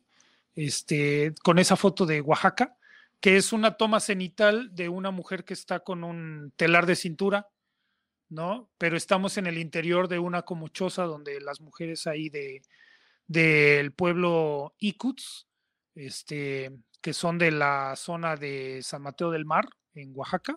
Este, ellos se reúnen en una choza y esta señora es como una jefa tribal ahí porque ha fomentado esto del telar, de, que tejan con telar de cintura y muchas de las piezas las venden en el extranjero y todo esto y pues con eso se ayudan, ¿no? Este, bastante. Y le tomo la foto a esta señora, eh, es que no sé si la tengo por aquí. No, no la tengo aquí. Impresa aquí no la tengo. Pero, pero bueno. Ya si algo después no trataré de mandárselas. Sí, y se las compartimos en el Instagram de Instagram. entre artistas. Sí, pero este, con esa ganamos ese premio de, de México. Súper bien y hubo una, bueno, el, primer premio así como importante que gané fue con una foto de la danza de Jico, de una de las danzas de Jico, este, en, en, en la calle y se ve la iglesia de fondo y, tienes aquí encima todos los... Está en el libro, esa sí creo que, Creo que sí, sí, sí, sí. Está en Ahorita que la estás mencionando, creo que sí, sí la ubico. Sí, sí, sí, la vi. libro está en el libro. Y entonces, bueno, todo esto nos lleva a que hace un par de años la editora de gobierno del estado de Veracruz saca una convocatoria para publicación de fotolibro con el tema de, las tradiciones del estado de Veracruz. Y entonces, bueno, participo con, con parte de este material que veníamos recopilando de 2013 al, al 2019 este, porque ya en 2020 nos cayó la bendita pandemia, que aún así sí ha habido fiestecitas por ahí, ¿eh? que, hemos, que hemos grabado, pero, pero bueno, ya saldrán en...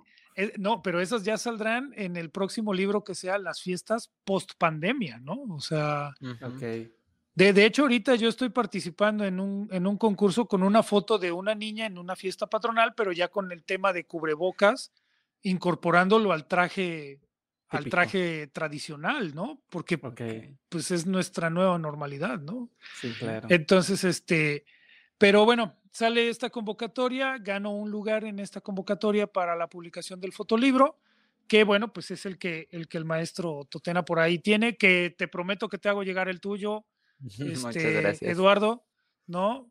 Que es este, entre la magia y la tradición, ¿no? Este, que bueno, viene con imágenes de fiestas patronales, carnavales y eh, una pequeña sección de los músicos que participan en las fiestas patronales, ¿no? Este, no son, todos no son propiamente tradicionales porque en algunos lugares pues ya se incorpora la banda, este, tal cual, banda con tambora y todo esto, pero sí hay algunos que llevan pues este, que tocan con flauta, violín, este, todo esto, ¿no? De, de hecho, hay están unas de Sosocolco, hay unas de Sosocolco que me gustaría comentar eso en particular, de este señor que es, que es don Mateo, ¿sí? el caso de este señor. Ay, ahí está, perdón. Oh, ahí está.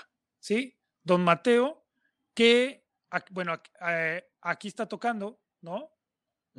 y, en La, y en la otra fue en otra ocasión que fui a Sosocolco y que ubicamos su casa y nos permitió este, platicar con él un poquito y me permitió tomar esta foto. Sí, este, lo menciono porque don Mateo, él es el que el músico de la danza de los quetzales de Sosocolco. Es una danza muy vistosa, pero él es el único que se sabe los 49 sones de esa danza y se lo sabe con tambor y con flauta y lamentablemente ya no hay generaciones que quieran aprender eso. Mm. Entonces, hay un conflicto enorme, ¿no? Culturalmente, este es un quetzal. Ok, ok. Para los que nos están escuchando, recuerden que pueden ver todas las imágenes en el video de YouTube. Sí, tienen que ir al video porque si no, ah, ya. No, y comprar el este, libro. Y comprar, el, comprar libro. el libro. Sí, ese es un quetzal. Si vieron, el, tocado de la cabeza es más grande que la estatura del cuate este. Ajá. ¿No? Así. Y todo está. Todo está hecho con, con eh, como papelito metálico, entonces le pega el sol, brilla hermoso, es padrísimo verlos a los, a los quetzales. Por acá les voy a enseñar otra. Esta es la, la iglesia de Sosocolco. Ahí los estoy tapando. Y ahí se ven los. Se ve que está enorme eso. Los quetzales. Y puede pesar un montón. O sea, por más que sea ligero, por más que sea papel, no, debe ser súper incómodo llevarlo. Claro. Y bueno, por si, por si dudaban lo del aguardiente. ¿No? Pues ahí está. Claro, claro, claro. La evidencia. Ese es de Jico, ese es de Jico ahí de. ¿No? Pero entonces, bueno, este, aquí se hizo una especie de recopilación de estas imágenes que fuimos capturando este, en estos años, ¿no? Sobre las fiestas patronales, los carnavales. Esta es la del, esta es la que les comentaba yo del, de mi primer premio. Súper bien. ¿sí? Que es igual en Jico. Y esta fue un premio sobre eh, igual cultura y tradición, pero del el concurso se llamaba este, Miradas del Corredor de la Sierra Madre Oriental. Ok. Ah, que la Sierra Madre Oriental pues toca Veracruz, ¿no? este, entonces, bueno, y con esta gané un lugar ahí en este concurso. De este lado tenemos una de Chiconquiaco, pero eh, de esta ahorita les voy a enseñar unas fotos mejores ahí. Pero bueno, ahí está otra. Esto es en Chiconquiaco. Y bueno, pues estas son, son algunas, ¿no? La de la. Miren, miren a mi compa. miren a mi compa, miren nomás. ¿Qué tal? Que no se niega, no se niega. Sí, no, pues no. Miren, este, este, estos otros también son padrísimos estos. Ah, claro, claro. Es otro, es otro tipo de, tocado que es así en arco con plumas. Oiga, maestro, y por ejemplo, para los que nos están viendo y nos están escuchando, ¿dónde pueden conseguir este libro? ¿Dónde lo pueden adquirir? Pues en, eh, se puede conseguir en lugares este, oficiales de la editora, como por ejemplo este, en el en el Museo de Antropología deben tenerlo, eh, deben tenerlo en las oficinas del IBEC, debe estar. En, la, en la fototeca de Veracruz, en teoría deberían de tenerlo. Pero si no, pues directamente conmigo, pues yo tengo algunos ejemplares, entonces con todo gusto podría yo, este, pues hacerles llegar alguna, alguna copia, ¿no? Este, algún ejemplar de, de, de este fotolibro. Porque la verdad sí está bastante interesante para que le echen una mirada y sobre todo, de pronto para las personas que no conozcan este tipo de festividades o que no ah, hayan tenido la experiencia, van a tener la oportunidad de tener al menos un vistazo y se animen a asistir cuando ya un cachito de la historia de Veracruz. Así es. Que tengan ahí un, un, precedente. Esta que les estoy mostrando es la de la portada del libro, que es de los de los carnavaleros de este Almolonga, que es un lugar acá por la cuenca del Actopan. Este no pertenece a Actopan, pertenece a Tonayán, si no me equivoco. No, a, a, Almolonga, a Naulinco. A Naulinco, pertenece al municipio de Naulinco. Este, y bueno, ahí, ahí ya son los carnavales estos afromestizos, ¿no? Este, que vaya, son increíbles. Este, y pues bueno, este es el, el, el librito, es uno de los, de los logros, pues ahora sí que más, más grandes, más importantes que, a lo que he llegado, que me llena de satisfacción, es como un chamaco para mí. Este, hasta ahora, ¿no? porque, porque, porque aparte era algo, era algo que yo ya quería, yo ya venía visualizando, pero pues que no habíamos logrado concretar hasta que salió esta convocatoria. Y entonces, bueno, este se tiene. Obviamente quisiera yo otros 20 libros más que hacer. Yo espero seguir haciendo fotografía, sobre todo ahora con, el tema del trabajo que hago con esta cámara, este, sí, me, sí quiero ahondar más en ese tipo de imagen, más, más de tinte artístico, más de ya no el documental de este tipo. Este, y bueno, en algún momento tener pues también mi fotolibro con todo este trabajo de fotografía blanco y negro, ¿no? Este, y los experimentos, porque con esta solo, bueno, el revelado blanco y negro como, como esta que les mostraba, pues esto es el blanco y negro, digamos, el tradicional, ¿no? Pero algo que estoy, algo que estoy tratando de hacer es el tema de la cianotipia, este, que es un, otro proceso antiguo relacionado con la fotografía, el colodión húmedo. El colodión húmedo es una técnica de 1850 que es increíble. Este, vaya, eh, solo que con estas técnicas no puedes hacer reproducciones es tomas la foto y son imágenes únicas. Obviamente la puedes escanear y la subes a tu Instagram porque lo voy a hacer también. Pero, pero, no pero, pero eh, no, pues solo tienes un original. O sea, es como esta, pues esta es la original. Claro. ¿no? O sea, que sí, que esté en negativo, sí, pero pues es la original, ¿no? Entonces el, el colodión húmedo te genera imágenes son negativas, pero parecen positivos. Entonces, ese, ese original te funciona ya como una foto, ¿no? Entonces, este, pero solo tienes uno. O sea. Sí, claro, no lo puedes reproducir, por decirlo así. Ajá, sí. Sí, exacto. Mejor dicho, maestro, tenemos temas, mano, para al menos otros 40 programas. Oh, sí. Y de hecho oh, se nos pasó súper rapidísimo esta hora y Casi, casi dos horas. Casi dos horas, la verdad, porque está bastante interesante, maestro Tenorio. Muchísimas gracias, de verdad. No, pues espero que les haya gustado, de verdad. Uno aquí más sí, a mí me encantó. Súper interesante, claro. Y si acepta otra invitación, por aquí lo tenemos. Con todo gusto. Para que nos platique, porque sí estamos, está muy interesante esto de las técnicas que comenta. La verdad, sí desconozco, yo desconozco completamente todo lo que tenga que ver con fotografía. Yo sé tomarme selfies y pare de contar, ¿sí? Pero sí, sí, sí estaría muy interesante que nos platique un poco de la, del, por ejemplo, de los experimentos que quiere hacer y de los que está haciendo y sobre todo que nos comente de pronto más adelantito pues, qué proyectos tiene. Ahorita si tiene algún proyecto en puerta que quiera comentar, que quiera hacerse como su publicidad. Claro. Sí, mira, por, ejemplo, porque es que recordé que aquí tenía yo este.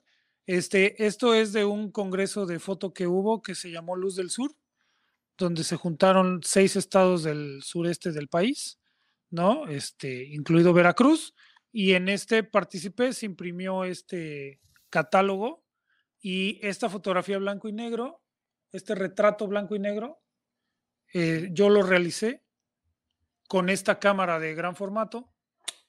Sí, se, lo, se lo hago a este amigo que igual gente de Jalapa que le gusten las artes lo ha de identificar, se llama Luis Vallejo, mejor conocido como el Termi, talentosísimo bailarín este, escénico. Eh, acá es, está loquísimo. Acaba de ganar un premio nacional de danza así súper nice. Y, este, y esta otra, por ejemplo. Con esa misma cámara. Con esta misma cámara, sí. Súper bien. ¿Y hay forma de adquirir este, este eh, no, fíjate que este sí no, no lo, no lo, no, no lo sacaron a la venta y yo solo tengo como dos. Entonces, pues sí, no, no, no, no lo hay. Pero, pero bueno, este, para catálogo, chequen mi Instagram, ahí técnicamente ahí está todo lo que, lo que hago. Y como siempre digo, todas mis fotografías están a la venta. Si a alguien le interesa alguna, este, manejo impresiones en, papel tipo Fabriano, eh, papeles de aglomerado de algodón, etcétera. Entonces, vaya, les imprimo en, buena calidad, ¿no? Este, manejo un tamaño estándar de 33 por 48 centímetros, una cosa así, que es casi, es casi como esta. A ver, déme un segundo. Adelante. Mejor dicho, en lo que vuelve el maestro Tenorio, si quiere llevarle, lo puede llevar para su casa. Hay para llevar, pues. Y sí, eh, no, y la verdad es que sí es un trabajo excelente. Sí, yo lo sigo, bueno, nosotros nos conocimos porque trabajamos juntos y desde que lo, desde que escuché el maestro Tenorio lo, lo estuve por ahí stalkeando en Instagram y la verdad, trabajos bastante, bastante buenos para que váyanse una pasadita. Ok. Eh, más o menos este es el tamaño. ¿Sí me escuchan Excelente. ahí? Sí, sí, sí. Es que esta cosa estorba. este, más o menos este es el tamaño en el que, en el que las hago. Perfecto. Ok que es como 33 por 48 centímetros. ¿Sí? Y esto es una cianotipia. Esta es una cianotipia. Ok. Esta, la foto la tomé con la cámara de gran formato. ¿Sí? Eh, el negativo es, tengo un negativo pues como este, ¿no? De este tamaño. Lo digitalicé, eh, escáner de muy alta calidad y esto me lo imprimen en un acetato más grande, que es este tamaño, y con ese otro acetato ya realizo el proceso de la cianotipia. Entonces, esta es una impresión 100% análoga de un proceso químico y que dentro de ese proceso químico la característica es de que te da estos colores cian. Ok. Este color azul y bueno, pero, pero se llama cianotipia porque el, químico lleva cianuro, entonces. ok. ¿No? Ok, ok. Pero bueno, te da unas texturas padrísimas, es, una interpretación diferente. Y aparte, como tú lo aplicas, le puedes dar estas formitas, ¿sí? Que se ven como brochazos. Tú puedes crear esos, creo que arriba no se ve. Ajá, pero tú, tú podrías hacer una, imagen que toda la orilla esté como, como con brochazos, como con hilos, y entonces, bueno, ya, ya es darle, dar, eh, jugar más con la estética de la imagen más allá de la foto. Claro. ¿No? O sea, ya estás jugando aparte con el, con el soporte en el que estás trabajando. Entonces, ya es más pictórico, ya deja de ser un poco la fotografía y se vuelve más pintura, más, más pictográfico, ¿no? Este, Que es como, por ejemplo, ahora, ahora imagínense, hago esto y después poder intervenir algunas zonas con el tema de grabado, cosas así. Entonces, está uno Mejor dicho. Está uno loco, está uno loco. Tenemos aquí una pregunta y ahora sí para terminar. Sí, perdón, perdón que ahí me puse. No, no, no, no se preocupe. Elías Grayev, está por acá el señor Elías, muy bien. Sí, pero la verdad no la voy a leer porque no tengo idea de cómo se pronuncia, así que maestro voy a permitir que usted lo lea. ¿Qué tal? Dice, ¿qué tal ampliación en papel Ilford, Ilfobrom o Gallery? El Ilfobrom, para los que no saben, El Ilfobrom, bueno, Ilfor es una de las empresas eh, que hicieron químicos y, e hicieron papel, este, bueno, que, que hicieron y que siguen haciendo, este, fotográfico, también hacen película negativa, etcétera, ¿no? Es una de las grandes empresas a nivel mundial que sigue vigente, este, y que bueno, es, también tiene como las versiones más económicas de, de algunos papeles, ¿no? Y, y, y, en México es como el que más fácilmente puedes llegar a conseguir, ¿no? Entonces, este, ahí eh, contextualizando. El papel que yo les mostré, este, ese es un Kodak ya caducado, ya viejo, literalmente lo recogí de la basura, este, que bueno, logramos hacer esta clase de cosas. Ok. El, el papel Ilfobrom y el Gallery son diferentes tipos de papeles que tienen mayor calidad, ¿no? Este, por ejemplo, el Ilfobrom, si no me equivoco, es más grueso, es como de fibra, de, mm, de algodón, este, y por lo mismo te, agrega una textura, eh, debes de tener un cuidado más, más especial porque tu exposición tiene que cambiar de acuerdo al papel y también a la hora de tú revelarlo, el lavado del papel y todo esto lo debes de manejar con un cuidado más, más específico que con este papel que es como más X, ¿no? Más común, ¿no? Eh, sí tengo esos papeles, de hecho, hace menos de un mes, un gran amigo mío este, me regaló eh, paquetes de estos papeles, pero sinceramente no los he ocupado porque los quiero utilizar en algo muy específico que aún no tengo. ¿No? O sea, tengo, tengo, tengo, me regalaron unas placas de negativo 4x5 que tengo por ahí, con las que ya hice un par de retratos y dije, esto, me gusta para hacer retrato, ¿no? Son unas placas más pequeñitas, ¿sí? Este, pero son de negativo, tal cual, negativo, ¿no? No el papel. Entonces, este, con esas quiero hacer unos retratos, pero los papeles estos que, me obsequiaron, que de hecho eh, hay dos paquetes de ese del, del Gallery, del Ilford Gallery, este, sí los quiero utilizar, pero sí voy a buscar a un tema que sea muy específico para poder usar ese papel, porque no me gustaría gastarlo en hacerme autorretratos. O sea. Sí, como algo muy específico y un momento como. Sí, sí, sí, sí, sí. puede que con ese tipo de papel me guste. Como tienen gamas de grises desde muy sutiles hasta más o menos fuertes, me gustaría trabajar algo más como tal vez algún tipo de desnudo o, o algo más relacionado con agua, plantas, no sé este, para precisamente aprovechar esas gamas de, grises, ¿no? Este, ¿no? Pero, pero sí, sí, sí los quiero, o sea, sí los tengo que probar. los tengo que probar, o sea, eso no, no es como la cámara, ¿no? Ya la tienes, ya hazlo. Sí, sí, claro, claro, claro, por supuesto. Pues sí, bueno, por aquí Elías comenta que bien, Jesús, acéptame al menos un café, mire maestro, ahí tiene para que se pegue una charladita. Sí, fíjate que en varias ocasiones hemos, este, por ahí hay un grupo de análogos de, Veracruz, donde está el maestro aquí, Grayev, que obviamente también trabaja algunas cosas. Este, eh, por ahí una vez hemos platicado del rodinal y hemos platicado de otras, de, de químicos, ¿no? Y cosas así. Este, pero nunca ha habido la oportunidad de, de, tener el contacto en persona. Este, pero por ahí nos, nos pondremos de acuerdo en algún momento. ¿no? Este, para, pues para seguir charlando con esto. Aprovechar. Sí, sí, sí. Bueno, maestro Tenorio, muchísimas gracias. De verdad, fue una charla espectacular. Me encantó. Con el, con el atrevimiento de que de verdad sí lo vamos a volver a invitar porque si hay temas que faltaron tocar a más, un poquito más a fondo. Y cuando pues quieran hablamos de música también, ¿eh? claro que sí, claro que sí. Adelante. Soy, un vicioso de la música, sí, vicioso. o sea, busco música rara, busco música de todos lados, todo el tiempo tengo que estar escuchando música. Me encanta la música, sí. Genial, genial. Y pues siento yo que una de las enseñanzas de lo que, o sea, lo que yo puedo decir de todo lo que nos comentó el maestro Tenorio es esa diversidad que uno como artista tiene que tener, ¿no?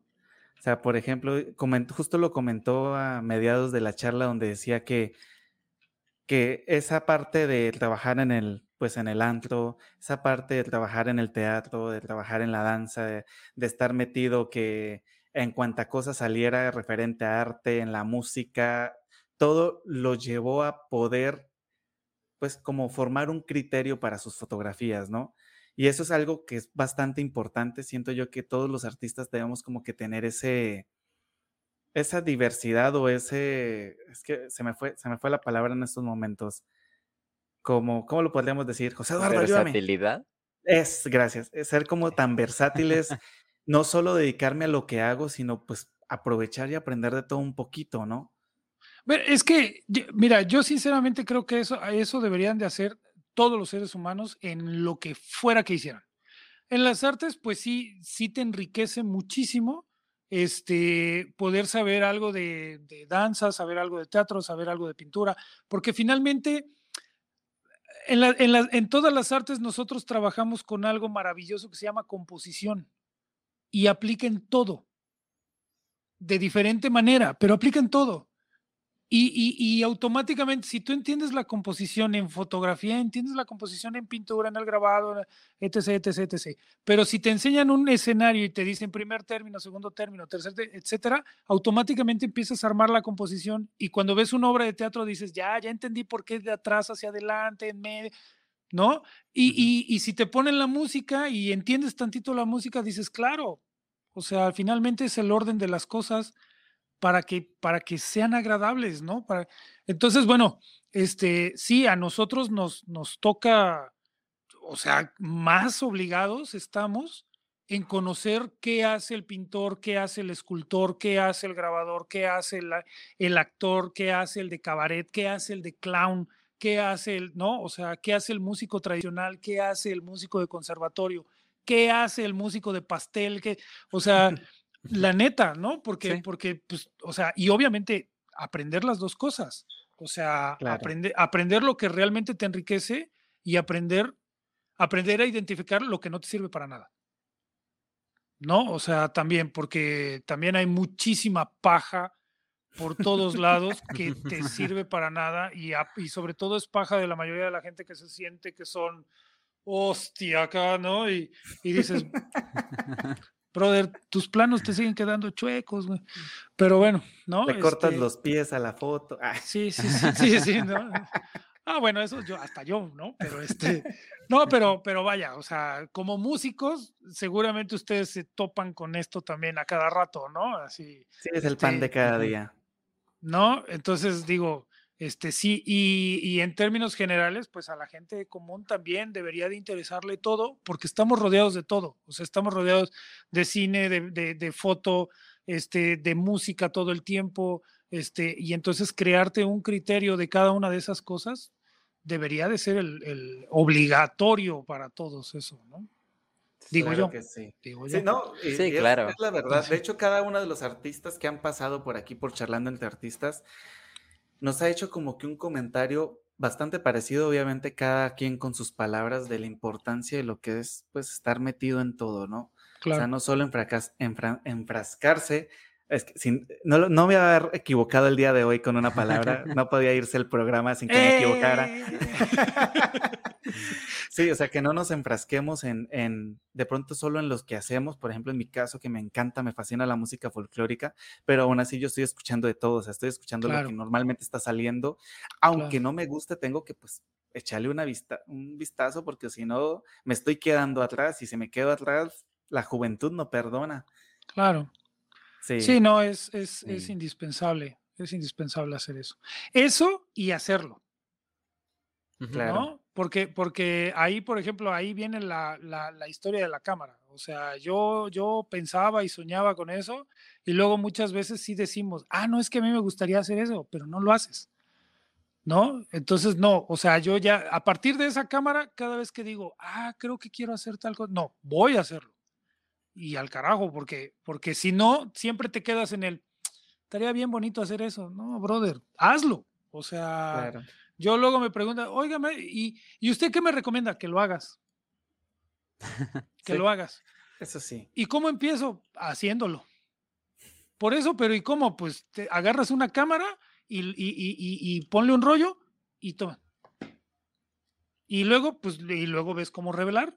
Y, y, ya yo te puedo ir ayudando si quieres, pero, pero dime, mañana y hazlo, ¿no? O sea, porque, porque si no, jamás en, la, jamás en la vida hace uno las cosas, ¿no? Por cierto, esta es la cámara, esta es la cámara que llevaba yo a la secundaria.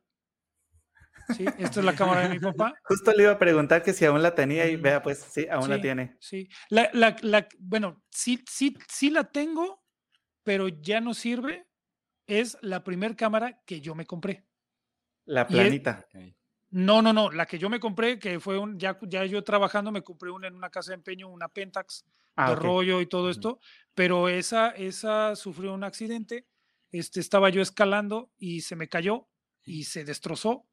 Y recuperé las partes, la tengo, pero pues ya no sirve. Ahora es un bonito rompecabezas, ¿no? Sí, ahí, ahí, está haciendo polvo, ¿no? Pero ahí está. pero el recuerdo persiste. Sí, sí, claro. Bueno, maestro, pues, muchísimas gracias. Muchísimas gracias, de verdad, por acceder, por estar con nosotros esta noche. Estuvo bien interesante la plática, súper, súper padre. Como dijo Jonathan, esperamos tenerlo de nuevo por acá pronto. Cuando gusten. De verdad estuvo súper padre. Recuerden todos que lo pueden seguir en sus redes, que ya estuvieron apareciendo aquí en pantalla. Este, Y que también pueden adquirir el libro, ¿verdad? Sí, sí, sí, sí. Este, Perdón, este, también ahí en mi canal de YouTube, suscríbanse a mi canal. este, hay videos, hay videos de experimentos que hago, hay videos de cuando salgo con, con, Carmelita a la calle a tomar fotos de gran formato, hay videos de cuando voy a fiestas patronales, eh, hay videos de chistes, no, bueno, próximamente voy a hacer videos de chistes porque algunos me salen muy bien. Este, hay, hay videos de recomendaciones, de hecho acabo de empezar a hacer unos videos donde muestro libros voy a empezar a mostrar libros de fotografía y cosas así. Entonces también suscríbanse a mi, suscríbanse a mi canal, lo encuentran igual como Tenorio Fotografía.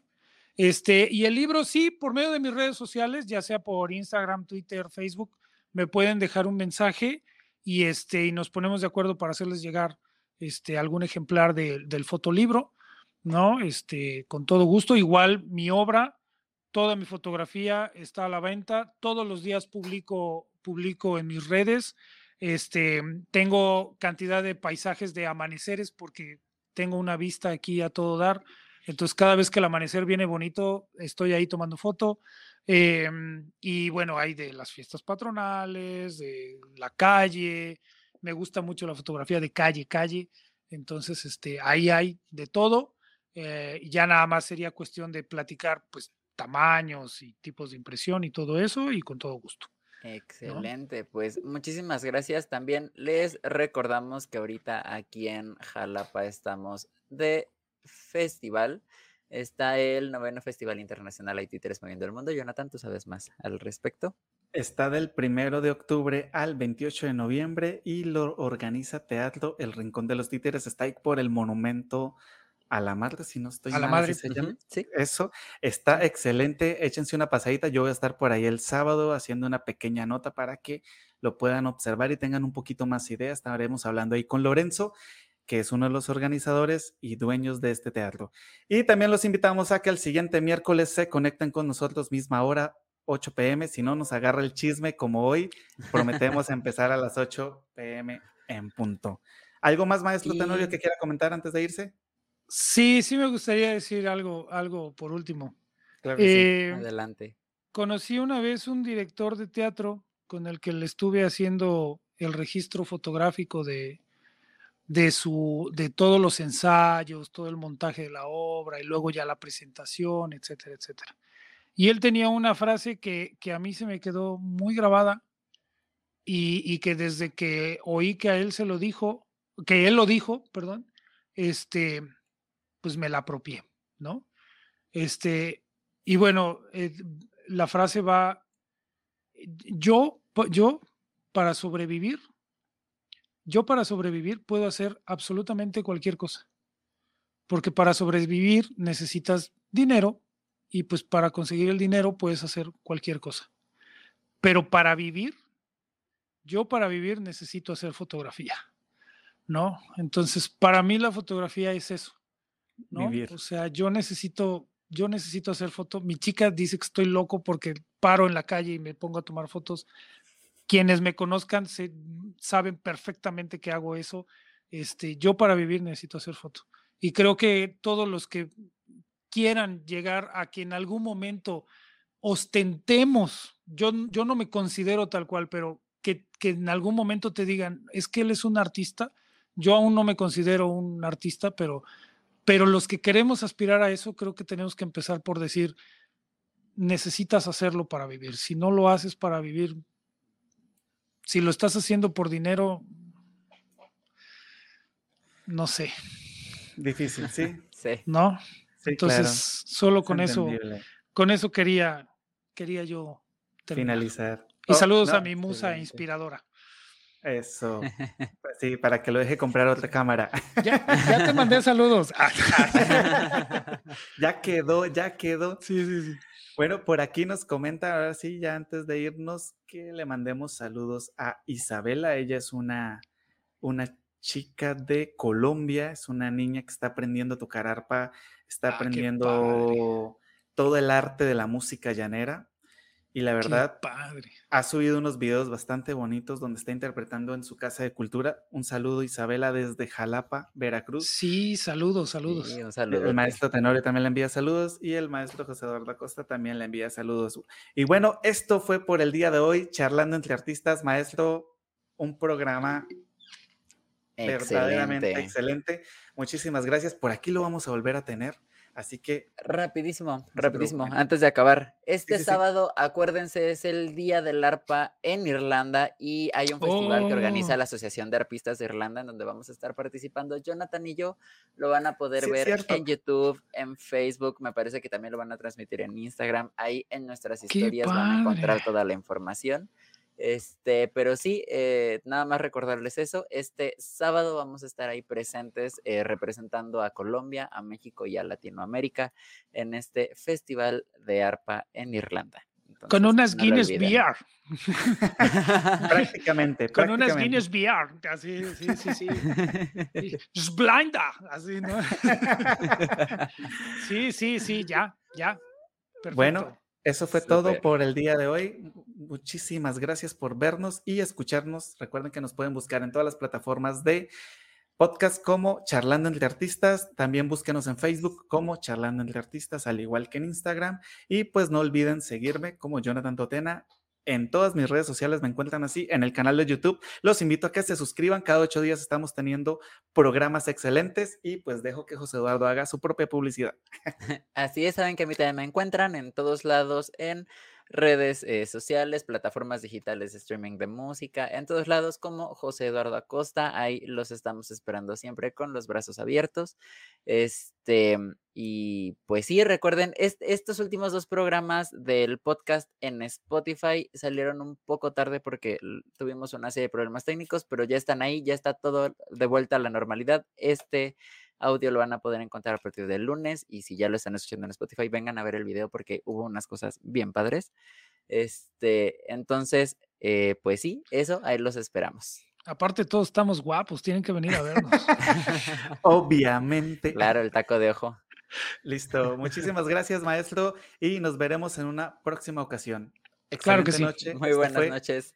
Hasta luego. artistas. Adiós. Chao, chao.